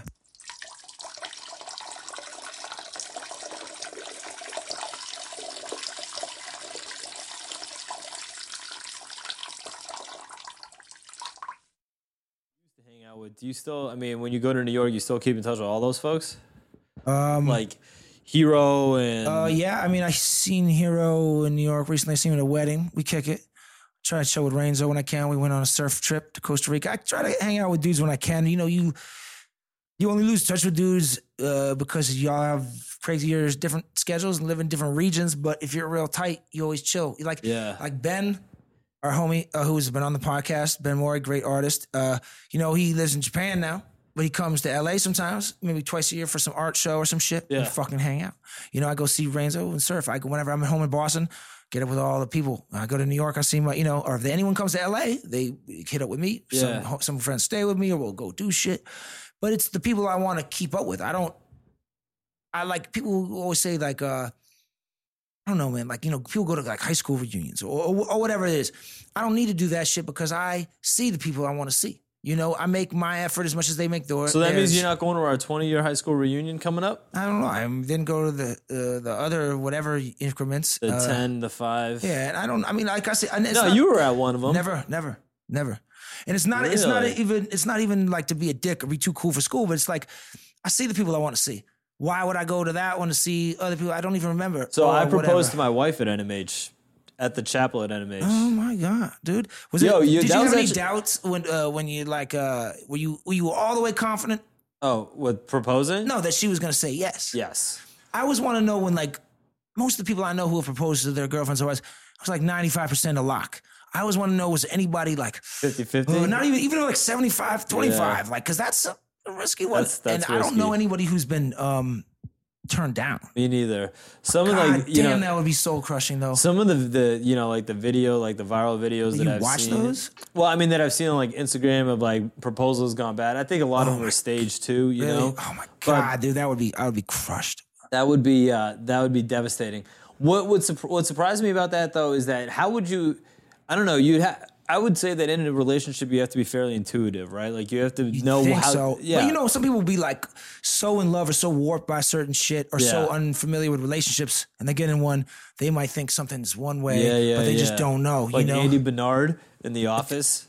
oh yeah, yeah. Okay, I was trying, I thought you were dropping some name from kid back in the day. I was like Andy Bernard, but yeah. but I mean, you know, you, you we've had homies who like maybe they never had a serious girlfriend until they were a little older, right? Mm. And that first serious girlfriend, not chicks they hooked up with, they're like so into, even though she's Have you seen that happen? Yeah, man. And they're so into it and they're so like struck in love and like blind to everything, you know? And they don't know where she's at with the relationship. And, uh, you know, that shit could, Yeah. I mean, I never seen anyone propose and get turned down, but that would suck. Yeah, I felt the pressure from a few uh, girlfriends over the years to to take that move. That They um, wanted you to propose. yeah, and I'm glad that I didn't because it would have it wouldn't have been right for them. yeah, if you didn't love him or didn't want to marry him, fuck no. That's a like we were saying. That's a fucking contractual Yeah. obligation, my friend. That's a business deal. That's not just a relationship thing, dude. That's a big deal. If you got to have lawyers and paperwork, that's some fucking intense shit. So the friends of ours that are married now, um, have you seen? Have you noticed that they've changed since? Because I mean, you and I have talked Yeah, about it too, and I recently sure. got married. And um, have you seen that those folks have changed from what they were and as a result of their significant or their wives or some in, husbands? in, in not all, but and not always in a bad way. You know, sometimes it's a good way. Sometimes it keeps the dude in check, uh, tames Mm. him a little if they were getting out of control. Some, you know, maybe you're less hangy outy, you know, or even I got female homegirls and shit, or, or you know, my stepsister was married, divorced now, like, and I've seen some of those relationships not be great because of certain things, but some, are, you know, it'll change you doesn't mean change is bad always. You know, you yeah, might- change normally isn't bad. I think though, I don't right? think you're not gonna change in a marriage, right? You're gonna have to change. You're living a different lifestyle now. Yeah. Um, just depends what kind of change it's gonna be. You know. Did you ever think that that you were close to get married to any any of the women in your past? No, I mean now I'd be down, but not not before. Like I knew I wasn't ready. The, the lifestyle I was living, uh, definitely not. And uh, I'm a horrible. I'm a commitment phobe anyway, dude. It's hard to book a flight. Like for work, it's easy. And dude, you know how hard it is, Kartik, for me to book a trip because that means I have to commit to this amount of time, and whatever I was gonna otherwise do is not gonna happen. I have to commit, even if it's for fun. It's so stressful, dude. One of the most Jake the Snake fun facts, stressful things to do is book trips and flights. Work, Really? work, it's easy because it's a, it's not my money. B, it's not my time. It's Yeah. work. Fuck, dude, I hate booking trips, dude. It gives me so much anxiety. I don't know why. I'm afraid I'm going to miss something or some shit. That's always been my fear is missing out on something. Committing to one thing, whether it was a woman, missing out on another woman, or a career choice, missing out on another th- Hmm. Now, path. has that fear dissipated over time? No, not very much at all. Really? I don't know. It's just weird, man. I, I mean, I've, I've worked on it. You know, I'm, I'm just hard, man. I, I think it's when you want so many different things or you think you can get it all, but you, you, you do have to humble yourself and realize that you can't do everything. So I yeah, I guess it has dissipated a little bit, but uh, the drive to still initially want to do everything and then have to be like, okay, okay, okay, okay. Like here. Yeah. Having to prioritize. I guess, Yeah. you know, I've gotten better at it. I'm sure you've gotten better at it too. It doesn't cause the same anxiety in me, like committing to to to doing those things. Um, but I can certainly see how like marriage or or you know like a long term relationship is you know is troublesome for people. You know. I mean, I think I could do it. I, you know, the, the the contractual aspect is the shit that scares me. It's like paperwork. I used to have to sign all this paperwork for music shit or, or businesses and merchandise I was doing, and that's different, you know. But you still got to go through the paperwork and lawyers and back and forth, and then to apply that same kind of like approach to a relationship, it's like fuck, man. It, it just fucks with my So head. So what are these what are these contracts that you're referring to? oh, music shit, just like No, no, I mean in terms of a marriage. oh, marriage. I don't know, dude. Fucking, you're signing paperwork. You're signing one piece of paper. But I'm just saying, it's it's a, like you can't just get out of it. It's a contract. Mm. True. If you have a recording contract, a publishing contract, uh, uh, uh, certain Yeah, things you can't can't, get out of it. Yeah, it. and if you do, there's financial uh, repercussions. There's there's stipulations you can put in place to prevent. Is that really what your concern is, or do you think that That's there's something deep seated about? Not deep seated, but No. like um, subconscious about about. No, I think that's just my fear of like uh, I just I don't know like uh, probably a trust issue. I could be with I, could, I think I could be with one woman for a long time, possibly forever. But the contractual shit just scares me because it complicates everything. It's like putting it's like putting a fence around your house. No, no, don't worry. It's it's all good. You can leave. Well, then why do I have to have the fence around the house? Well, just in case, it's just like, oh, now there's a fucking fence around the Mm. Yeah, house, dude. yeah, yeah. Now I feel a little like weird. You know, it, it puts pressure on something that didn't maybe need the pressure before. But that's me, you know, and that may just be me being paranoid. yeah, I, never could- thought you was gonna fucking get married, but Man, I never thought you I was used to going to hate get married. the idea. You were like super anti-marriage. Yeah, absolutely. I Kartik was. was a playboy, just fucking sheepskin jackets and ladies on his arms, Right. piles of cocaine on his lap. yeah, yeah. Um, no, I thought so too. I never thought that it was something that I ever wanted to do. I'm sure that you know my perspective changed after I stopped drinking for sure. Yeah, you well, know? that yeah, I, I I guess you probably. I mean, is your is your wife uh like sober? She- no, no. I mean, she's not. So she how is that, dude? Because that's a tough one for me. How is that? It's perfectly, totally. I mean, she doesn't. she's pregnant now, so she Yeah. doesn't. She's not hasn't been drinking at all. But, But, I mean, it doesn't. It's not hard for you. not at all. Dog, my biggest thing is I can't. I don't like. I can't have a girl that's that's a big big drinker. Right. I, my mother had alcoholism, and Mm-hmm. uh, it just gives me triggers memories. I Mm-hmm. can't be around girls who drink more than me or like to drink more than me or, or, Mm-hmm. or drunk. It always makes me do the if you can't beat them, join them. So I have to drink with them. So I like a girl who can drink but doesn't like to drink more than me. Okay. Because that shit fucks with me. So I, I don't know if I could be sober around a girl who drinks a lot. She just drinks responsibly. That's fine. But Yeah. does she drink responsibly? Well, well, yeah, absolutely. I mean, when I say drinks, I'm saying like you know she has one of the sweetest possible drinks that she could possibly have, and then she's done for the Oh, Okay, night. that's not, not, fucking you know, yeah, yeah, yeah. My I'm thing not is talking. like, yeah, you can't coming home stumbling. Yeah, no, that that'll never. Shit. Yo, when I see people doing that shit now, I'm I'm like, well, yeah, you're sober. You see it such a different way. it- it's um, it's fucking disturbing to watch people behave like that. You know, I saw my my brother act like that one time recently, and I was like, man, you're fucking too old to be doing this shit. You're way too old to be acting. I mean, like no, people can always act like that. It's not like an age thing. Yeah. It's just, it's just like, yo, just don't be Kartik. Please don't be one of the, my sober friends that becomes like high on his horse. Oh, fuck that, I have some of my sober friends are cool, and some of y'all are very fucking high on your horse. y'all are the one who had the problem and had to fucking chill. Some of us can contain our, right, our listen. tolerances. I have no problem. I have absolutely no problem with people drinking, dude. I make my fucking living off of people drinking. Yeah, this you is know. a sober gentleman who runs a bar. There are a lot of sober you- bar yeah, owners for that reason, but I- because- I, did you don't get the Not the, at the all. temptation. See, Not I don't think I don't like being in certain environments because being sober around drunk people drives me nuts. Yeah. and I do Oh, it at fuck work. yeah, I agree. I do it at work, and it drives me nuts. So I'd rather if I have to be around them. I, I would drink. I don't go out to the nightlife shit unless I'm drinking, unless it's a concert Yeah. or an art gallery. Go smoke some concert. Yeah. But I don't go to like a bar, a club, or a lounge, not drinking because then I'm around all these drunk motherfuckers Right, and it right, drives me fucking nuts. Yeah. How do you do it, dude? well, all right. Smoke all that weed. Well, I mean that's one way to do it. The other Yeah, way to do you it, got I your would Buddha say- necklace on, you might be all mellow the fuck out. the way, other way to do it is just think. Well, one, my bar is not the type, or the bar that we work at is not the type to like, where people are getting real fucked up. We're not oh, Because you guys serve fancy cocktails. yeah. and I mean, we're we're a cocktail bar. We leather l- lounge chairs. Yeah, well, the People's Last uh, Stand. that's What's the right. address? Shout it out. that's right, Mockingbird Station, Dallas, Texas, baby. It's the finest bar in all of the land of Dallas, Texas. You didn't think a bar of this caliber existed in Dallas. That's Maybe right. in Austin, but nah, this is fucking Dallas, That's right. Texas. So- and it's elegant. We don't get a lot of people that are stumbling out of there. Like very rarely does that happen. It has happened a couple times. It hasn't ended well. Come you know. Um, but it is, and it is disturbing to see people just acting a fool, you know, like just fucked up and just talking shit, slurring their speech, just nonsensical, you know, like, and that's not me on any fucking high horse. I, I encourage people to do whatever the fuck they want to do and whatever makes them happy, you know? But at the same time, um, acting your age, I mean, it, it becomes it, it is certainly something that that's good advice. You know, people should Yeah. should act like like they they fucking own something. You Yeah. know? I mean, it's funny. It's like uh, I, I know all kinds of, of drunks or people who do drugs, right? Whatever. And, not to to like preach or promote this. Please don't misconstrue my fucking words here. Some people can handle their substances better than others. Some people are good at doing drugs. Some people are good at smoking weed. Some people are good at drinking, right?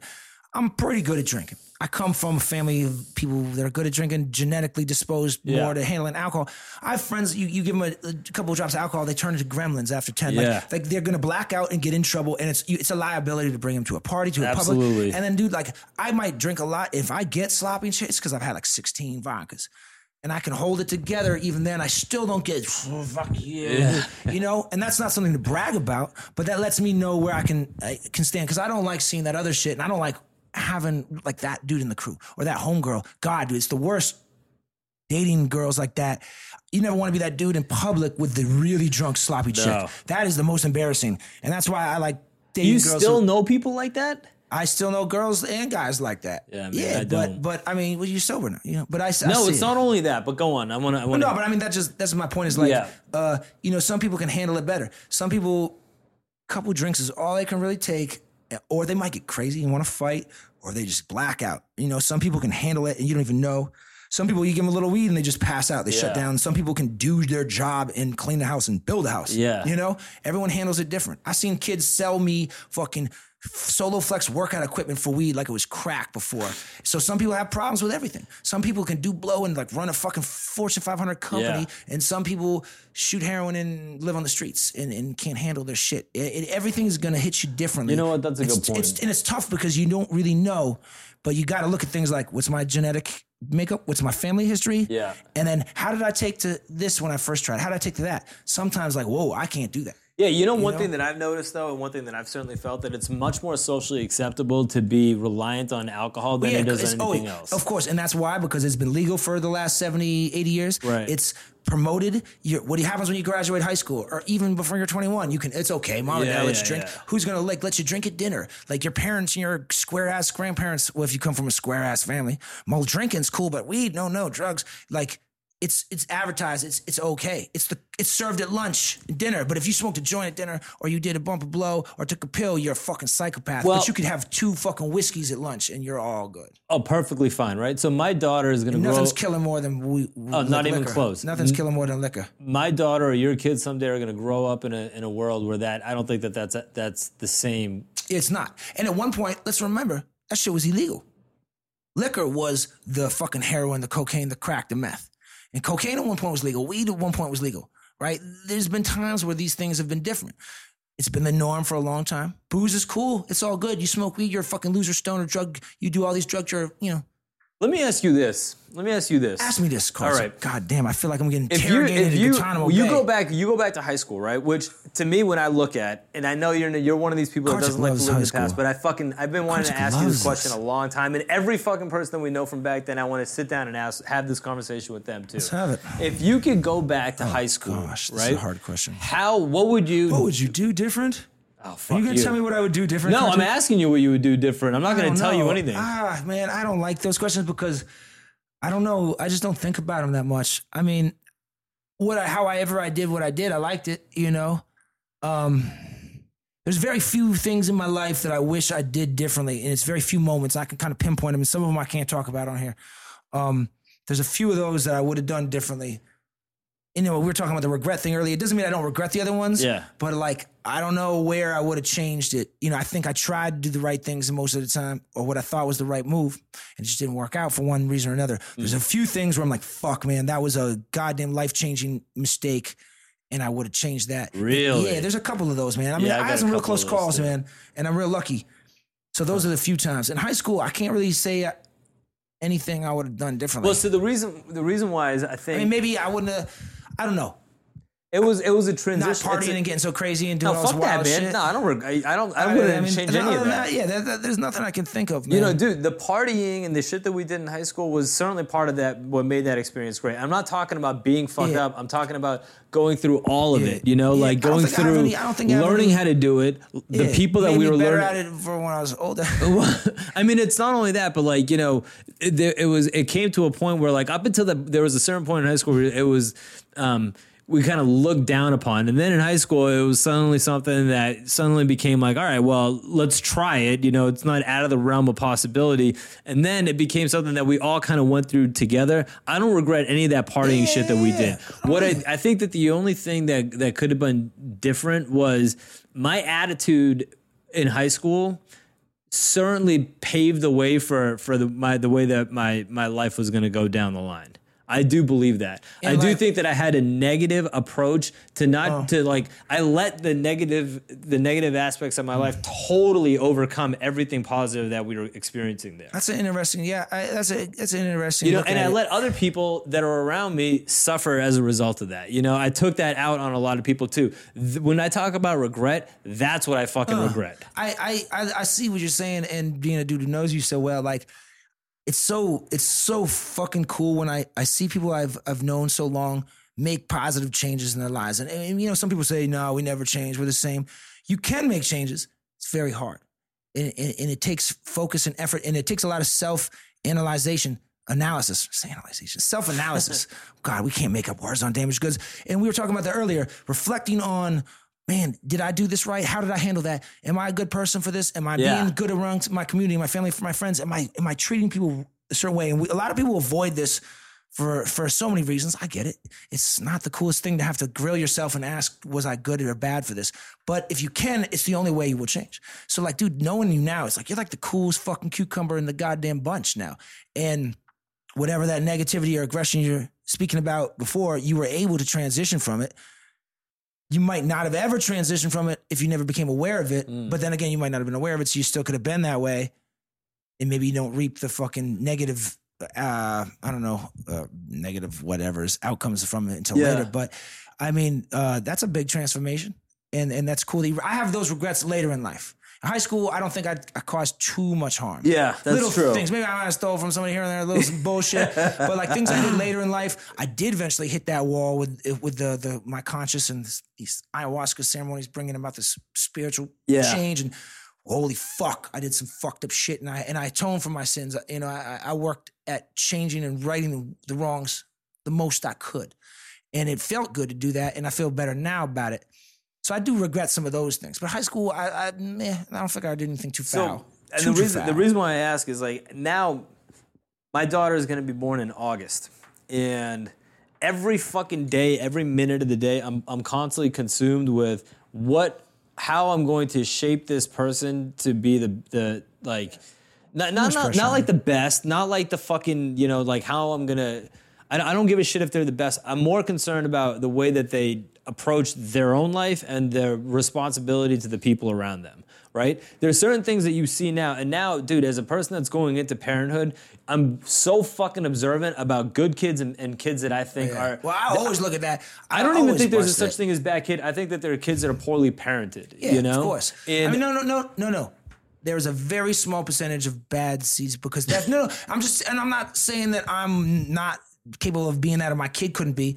Most of the time, 99% of the time, bad parenting. There is just the nature that, like, you, you, so everyone can raise a good dog. Some fucking pebbles you can't raise. They're crazy. I was, I worked in schools. I taught kids. Yeah. There, I could tell when it was bad parenting, and there was kids who the parents were really good in trying, Yeah. and the school and Medicaid everything. Some kids are just hard to control, maybe at that age. Yeah. In those settings, whatever it is. Some are a little wilder, and then you really have to work to try to adjust everything for them to make them more functional in a greater Yeah. community. But that's very small. That's like a one percent. So my wife is a teacher, and I think that she would 100% agree with that that assessment.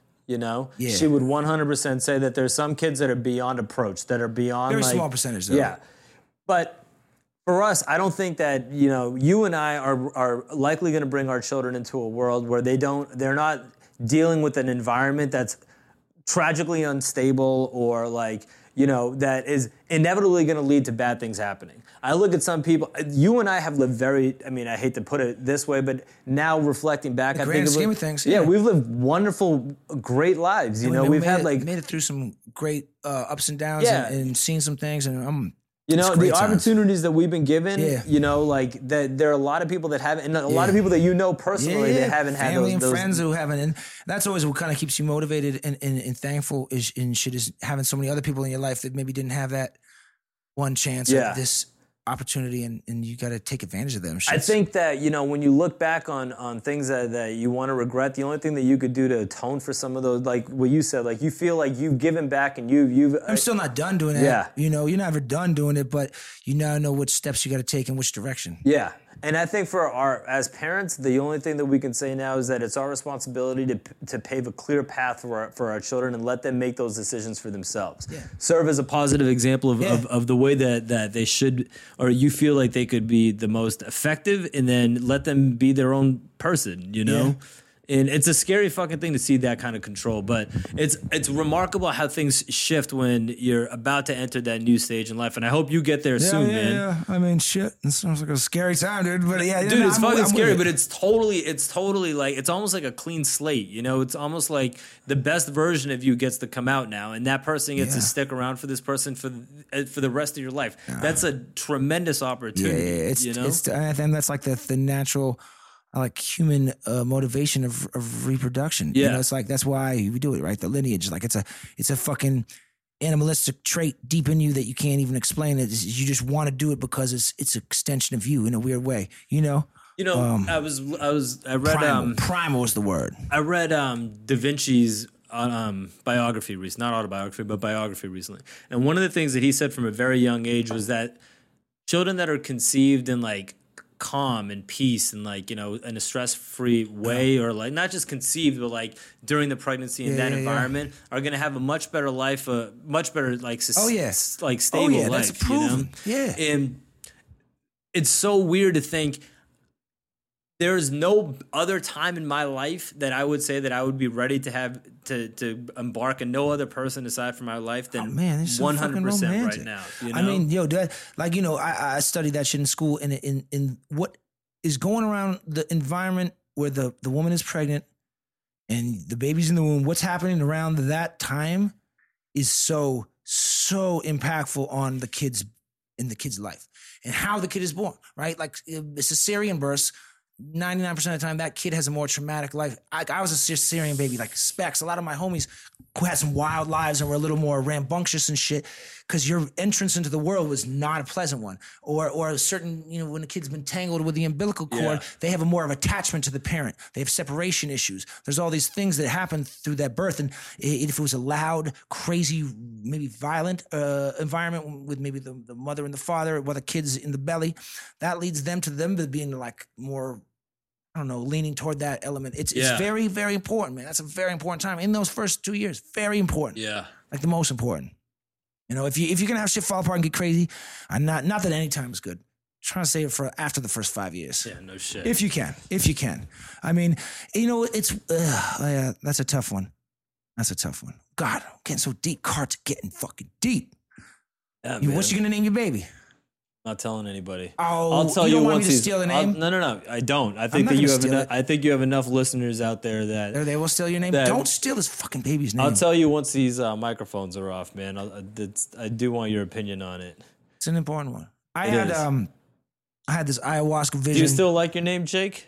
My name Jake. Yeah. Yeah, it's like I, I can't change it. Oh, actually, that's not true. You could always go down Yeah, to the fucking right. courthouse. But Oh man, I you've like had a lot of names over the years, man. Jake, Jay yeah. the S. Jay the S, Jake the Snake, Yeah, Snizzer, the Snizzer Snake, Jake the Snake, Jack Yeah. the Snack, the most venomous, Francis Sheridan. Um, I mean, I like it. I can't change it, dude. It's my name. It's cool. Now it's my name.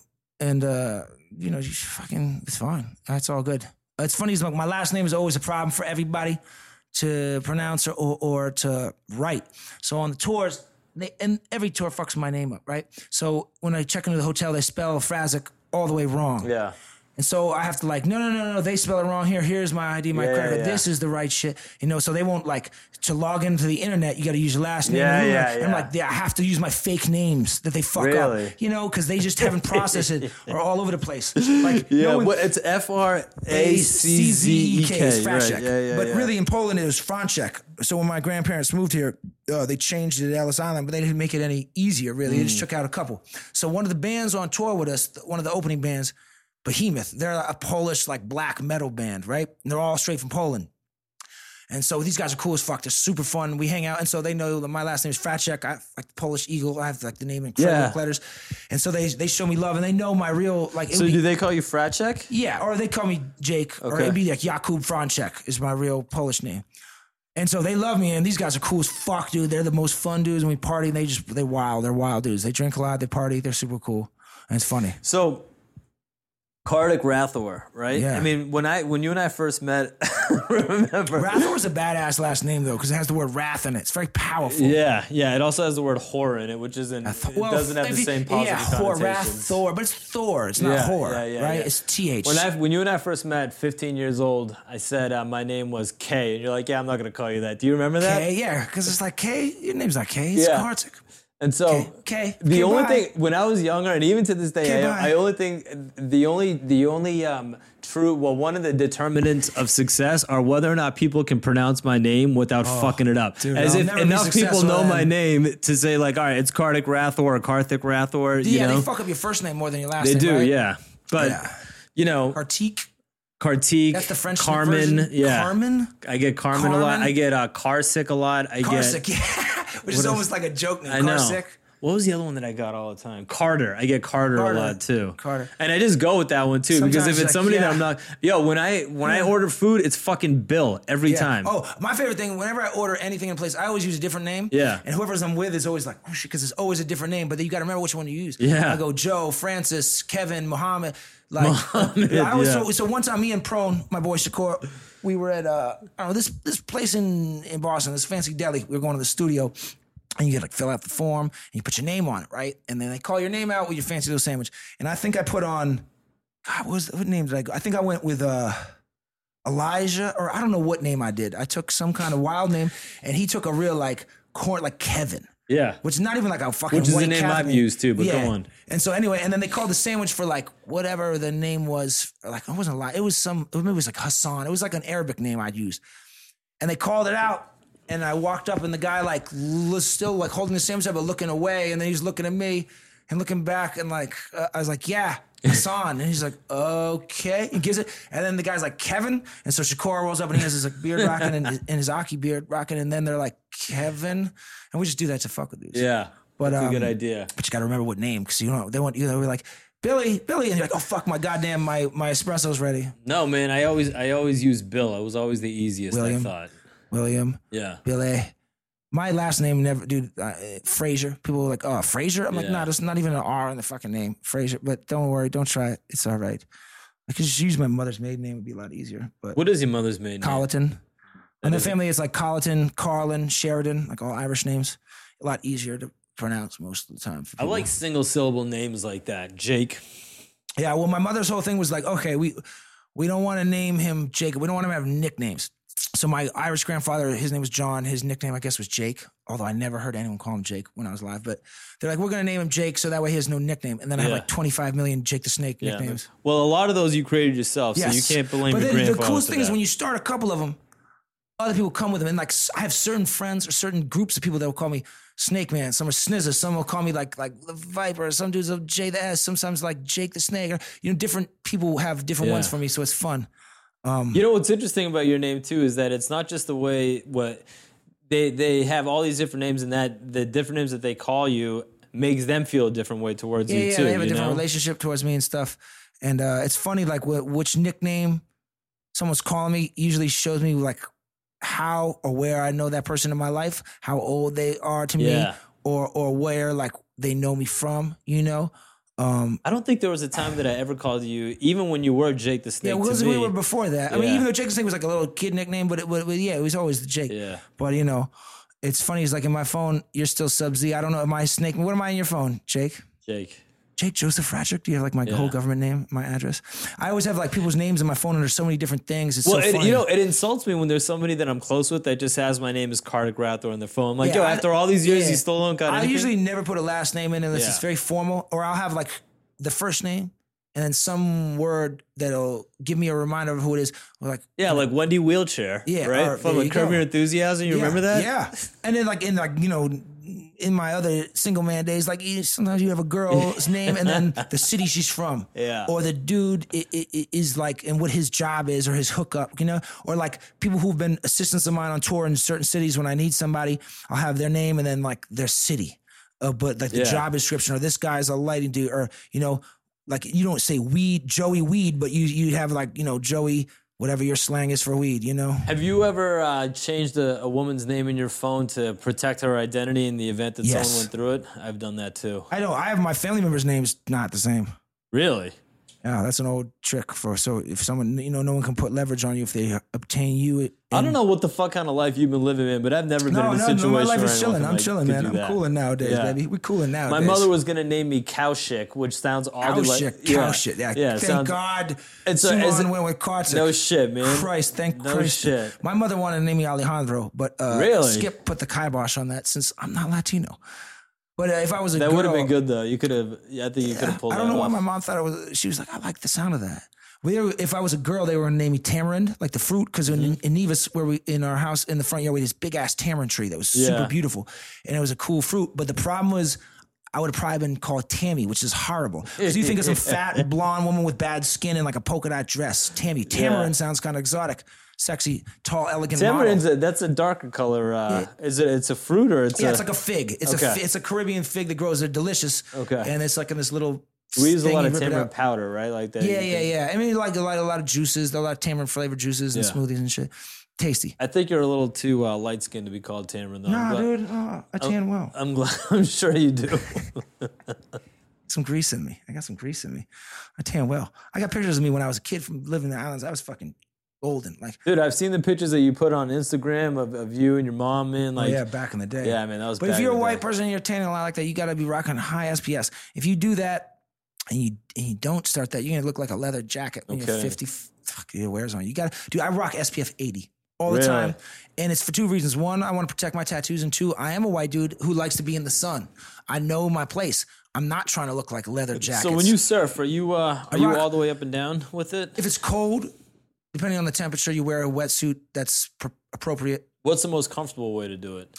I prefer the warm water, so I'm just wearing like surf trunks and like a little rash guard, which is like not really thick, eh, but it's a tight upper, like a shirt thing you pull over. Just And are there a lot of chest. similarities between skateboarding Yeah, and okay? that's why surfing. I took super easy to surfing, got really good quick because it was very similar. I mean, there is differences, but if you were a good skater or a snowboarder or a surfer, it's very easy to transition to one of those than if you had like no board skills. And board skills always came easier to me than like a basketball or Yeah. a fucking video game system.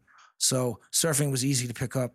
You know, And do you think that it's fucking strange? Speaking of video games, that we, you and I, never really did. You ever really get into it? I never dude, got into I it. didn't grow up having a system. Me neither. So I never. Sega Genesis I wasn't used to 16 bit was the last one I had. I played it at my cousin's and my grandmother's house, but I never had one in the crib, which I wanted, but didn't get it. And in the long run, I'm thankful because I never, I never grew a, a, a super addiction to them. I mean, it was fun when I would go to other people's houses or the arcade, probably because I didn't have it. yeah.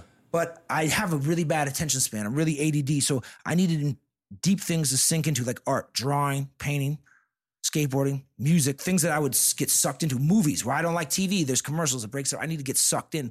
Video games was too quick. I just didn't care. And you're just sitting around. And we have friends our age that we went to high school with who I love to death that still play video games. And I'm like, God, if you're a girl, how do you keep your pussy wet around these dudes? And Well, I remember when we were in- 36. When we were in college, like even a lot of your roommates played it, spent a lot of time playing video Dude, games. all my right? boys in all our apartments. Yeah, dude, I'm like I'm saying, our boys who are our age or some older still play a lot of video games. Yeah. And like, I mean, shit, we all got our little things, right? I still like watching skateboard videos and and shit. So I really shouldn't judge, but I just I don't know, man. You still uh Fingerboard? Oh fuck yeah. But I just imagine if I was a girl, like, what would you rather have your man doing? Like watching a skateboard video or like playing fucking Call of Duty on the internet with six of his boys? I don't know. Who do who cares? I just like making fun of shit. Well, I mean, if I was a girl or if I was, uh, was a your girl. girl. I don't think that I would enjoy either of those Yeah, things. but exactly. And I don't do that. And all the girls I kick with love that. I don't play video games. But it's not. I'm not doing it for girls. I'm just because I don't like fucking video. Yeah. games. I like like Tony Hawk when it first came out was cool, and they had this EA skate game that was more realistic. But I wouldn't play it to like win the points and the levels because you do all this dumb shit. I would try to do the things that looked realistic, which aren't gonna get you points. Yeah. But just because I was a skater, it was so fucking. People were like, "What are you doing?" I was like, "No, this is exactly what it would look like in real life." Go fucking dork. Um, you know, but like video games, man, this is a tough one, dude. Street Fighter when I was like 12 was cool, but I just got such a bad attention span, dude. That first person shooter, that first person shooter game, like that shit kind of fucking freaks me out a little bit too. How into it people are. Yeah, you know? people love that shit. I, I guess I'd rather have them shooting that shit than a real gun, though. Fuck um, yeah. So you know, uh, but I mean, yeah, I don't. Video games just ain't ain't, ain't scratching my itch, man. You know, I don't know. Thank God, I guess, because I'm I'm out. I'm active. I could be fat as fuck on the couch in your mother's basement, listening to some fucking nu metal record. Oh god. with Or some acne. fucking slasher two, or in uh, you know, fucking the same type of shit that people think is real popular now. That's the kind of shit that they be rocking. Yeah, I mean, I don't know. Video games ain't my thing. I should never. I don't know. It's not my thing. I'm good. I'm glad there was like we call them like indoor kids, like who didn't. The parents maybe didn't let them hang out in the neighborhood or like go to the the the, the ball field alone or or ride around bikes and shit. They were like maybe come out a little bit and go in and they would stay in and play video games and shit. And dudes would like make fun of them because you know. You know what? I've always not nice, but- I've always, I wanted to ask you this question too. I come just come occurred with all the hard ones, dude. If you, um, in the event that you have a child, right down the line when they're ready to go to high school, would you want them to go to high school like you did at NMH or at a boarding school like that? Uh, that's hard to tell, man. I, I think the uh, the reason I was sent there and who I was sent there by, it was funny. Without you know explaining too much, uh, I don't think the people who sent me there have no idea about that like culture. None of them went to that kind of place. Nobody they didn't know anybody who went to that kind of place. It was more to keep me out of trouble and maybe provide me with a little better uh, attention for like the kind of kid I was. I was smart, but if I wasn't challenged in a certain way, I had a hard time paying attention and obeying rules and shit like that. So something that was a little more artistic and that would keep me out of shit and maybe isolate me and also keep me away from things that were going on at home that maybe weren't the best for me to be Okay. around. So I, I I respected those choices, but nobody had any idea what this was like. Like nobody in the fam my family had ever gone to a school like that. And I you know, But now you do, so you've do, seen both sides of so, that. So, so my thing would be like, I'd have to, I'd have to really take a peek at the school. I wouldn't want my kids to to be too isolated from what the common experience is. Um, but I want them to see more than anything. It's just like a fine line. It's a tricky one, So, dude. It has to be similar to our experience. Yeah. Our I think it gives them a lot of independence in some ways. Depends though. If it was a daughter, dude, because we got some goddamn girls would come into our high school and turn fucking real hoish real quick. And not that dudes were any better for it. They were the ones motivating this. But goddamn, would you want your daughter to go to that kind of high school? Think about that. That Well- shit freaks me the fuck out. Of the number of like strong, powerful, admirable women that have that we went to high school with, that now totally blow my fucking mind. Like hell yeah, I'd want my daughter to be one of a person Well, like those that. ones, but like, what about the other half that like left after a year because well, that I I, mean know, I that, that that speaks to grit too, right? I think it's hoe crazy and like dudes who are in that shit are no better. I'm just saying if you were the father of a young lady. No, I wouldn't. But I think that you know Now- your your your daughter taking that path would happen regardless of if she went to NMH or went to a public school or went Yeah, to yeah, yeah, Andover. yeah, or for sure, for sure. So I think that the foundation It can happen anywhere. It can happen It anywhere, it right? Can, it can just. I just know certain elements allow for a little more access because you're isolated from from certain levels of supervision, and you're you're you're not only there, you're you're permanently isolated with people of an older age. Yeah. Not only just during the school hours, but twenty four fucking Yeah, seven. yeah, yeah. And you're influenced by all those people yeah, as well. and and, and, and you're you're you don't leave this environment to go home. Now I know with social media now is different. You really never leave these environments. Yeah, all right, but you so and it's I- a little different. But you're always there. So you always have to deal with the way the, the, the kids are acting. That you want to fit in, you want to be cool, you want to Yeah. be liked, you want to be popular, you want to whatever. The pressures are it's twenty four seven. You never escape it. You never yeah, go home. you and I dated women from or who are now women, girls then, but from from there, and none of them, none of those women had the reputation of of being like anything less than than stand up I mean, people. the, the you know? serious, goddamn, who who you got think listening? I mean, Kartik could actually answer that very like appropriate. Yes. no, I mean for real. Think about Yeah, it. Like I mean, they're dude, all I'm not gonna lie about like there's you know like I wouldn't Yeah. say relationships, but there's a lot of interacting with uh, uh, of girls there that was less than like respectable. So, you know what I'm saying? You're worried. So you. yeah, I don't want my daughter to be like dirt biking behind the football stands. Dirt biking for listeners who can't visualize it. Imagine right. someone holding two fucking handles on a dirt bike. Round, round. Those All are right. penises. You know what I'm saying? Dudes be like running trains. I didn't know that till just now, fucking, man. Like pillowcases over their heads. Those are the horror stories that you hear about. Like fuck, I would, you know, like I could watch. I want to think that I would raise my kids, male or female, to have the wits about them to not follow the lead, to not be too influenced. yeah. But it's hard when you're young if you haven't been exposed to certain things, and now you're away all the time, Yeah. and I can't check Not to in with mention you. you're dealing with the fucking and older crazy kids, hormones and, all that shit. And yeah. now you guys are like fucking stuck in this little Yeah. situation. I don't mean like that, that. That's an intense one. You got to have kids that are prepared for it. Like you know, Yeah. So I think that uh, that's a, a you would be hesitant about sending your kids there no, for that I would, it would depend on the school. I don't want them to go to a school with a bunch of snobby ass. Like we uh, didn't. Yeah, yeah, yeah. There You know what? You know what? didn't. What's remarkable about our school too is that like there was a lot of money there. There are a lot of families that went there. That Not all of them was not. Yeah, Not all of them, were, but yeah, cool. I don't remember. You have kids coming from like from certain sports programs from the city. and Yeah. arts programs are like maintaining. You know, you get a little. Uh, what do you call that shit? It's like a, a student. What do they call that shit, man? Like what a, student aid or yeah, yeah, yeah. financial Based on aid. like what you were doing, if you were a good art, you know, people got Yeah, in there for art shits and shit. Um, and I mean, he, it- it's got great benefits. I just, I would have to know exactly what the school. is. I just want to know what type of shit I'm putting my kid in all the time.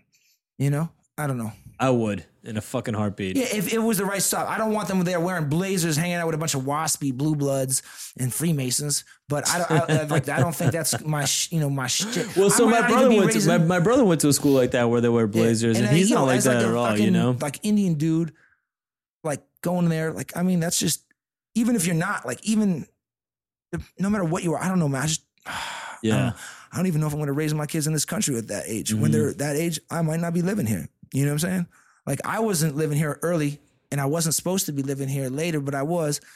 But I might not be raising my kids at that age here. So I mean, who who knows what the school experience will be there? It'll be a totally different thing, and some of those concerns might not even exist. there, Yeah. you know.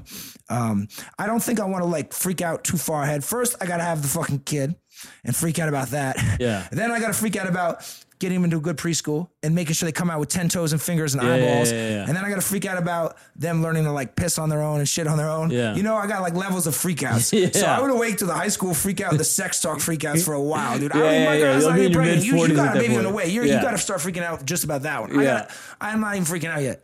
I might, you know, my freak out is just making sure my pullout game is still strong, which it is. It's my baby mama. I'm on child support. She get welfare checks, but I stay in court. It's my baby mama. She be riding caddy, and she always looking for sugar daddies. It's my baby daddy. He know he always broke. And he ain't no good. Nothing but a joke. It's my baby daddy. He it's nothing heavy. He be cheating on me. That's why I can't stand. Man, this freak has got me stressing. In the court, I must confess it. Players trying to get that check. Who put Higgins on your neck? And in the jail, I can't be staying. And my cheese, you can't be caking. Child support can burn like torch when you get behind on payments. Here they go, they send them letters. Then they wanna come and get ya. Probably should've used the Jimmy. Probably should've never met her. Why you wanna try to impress me? Always lying, trying to caress me. All these so-called ballers want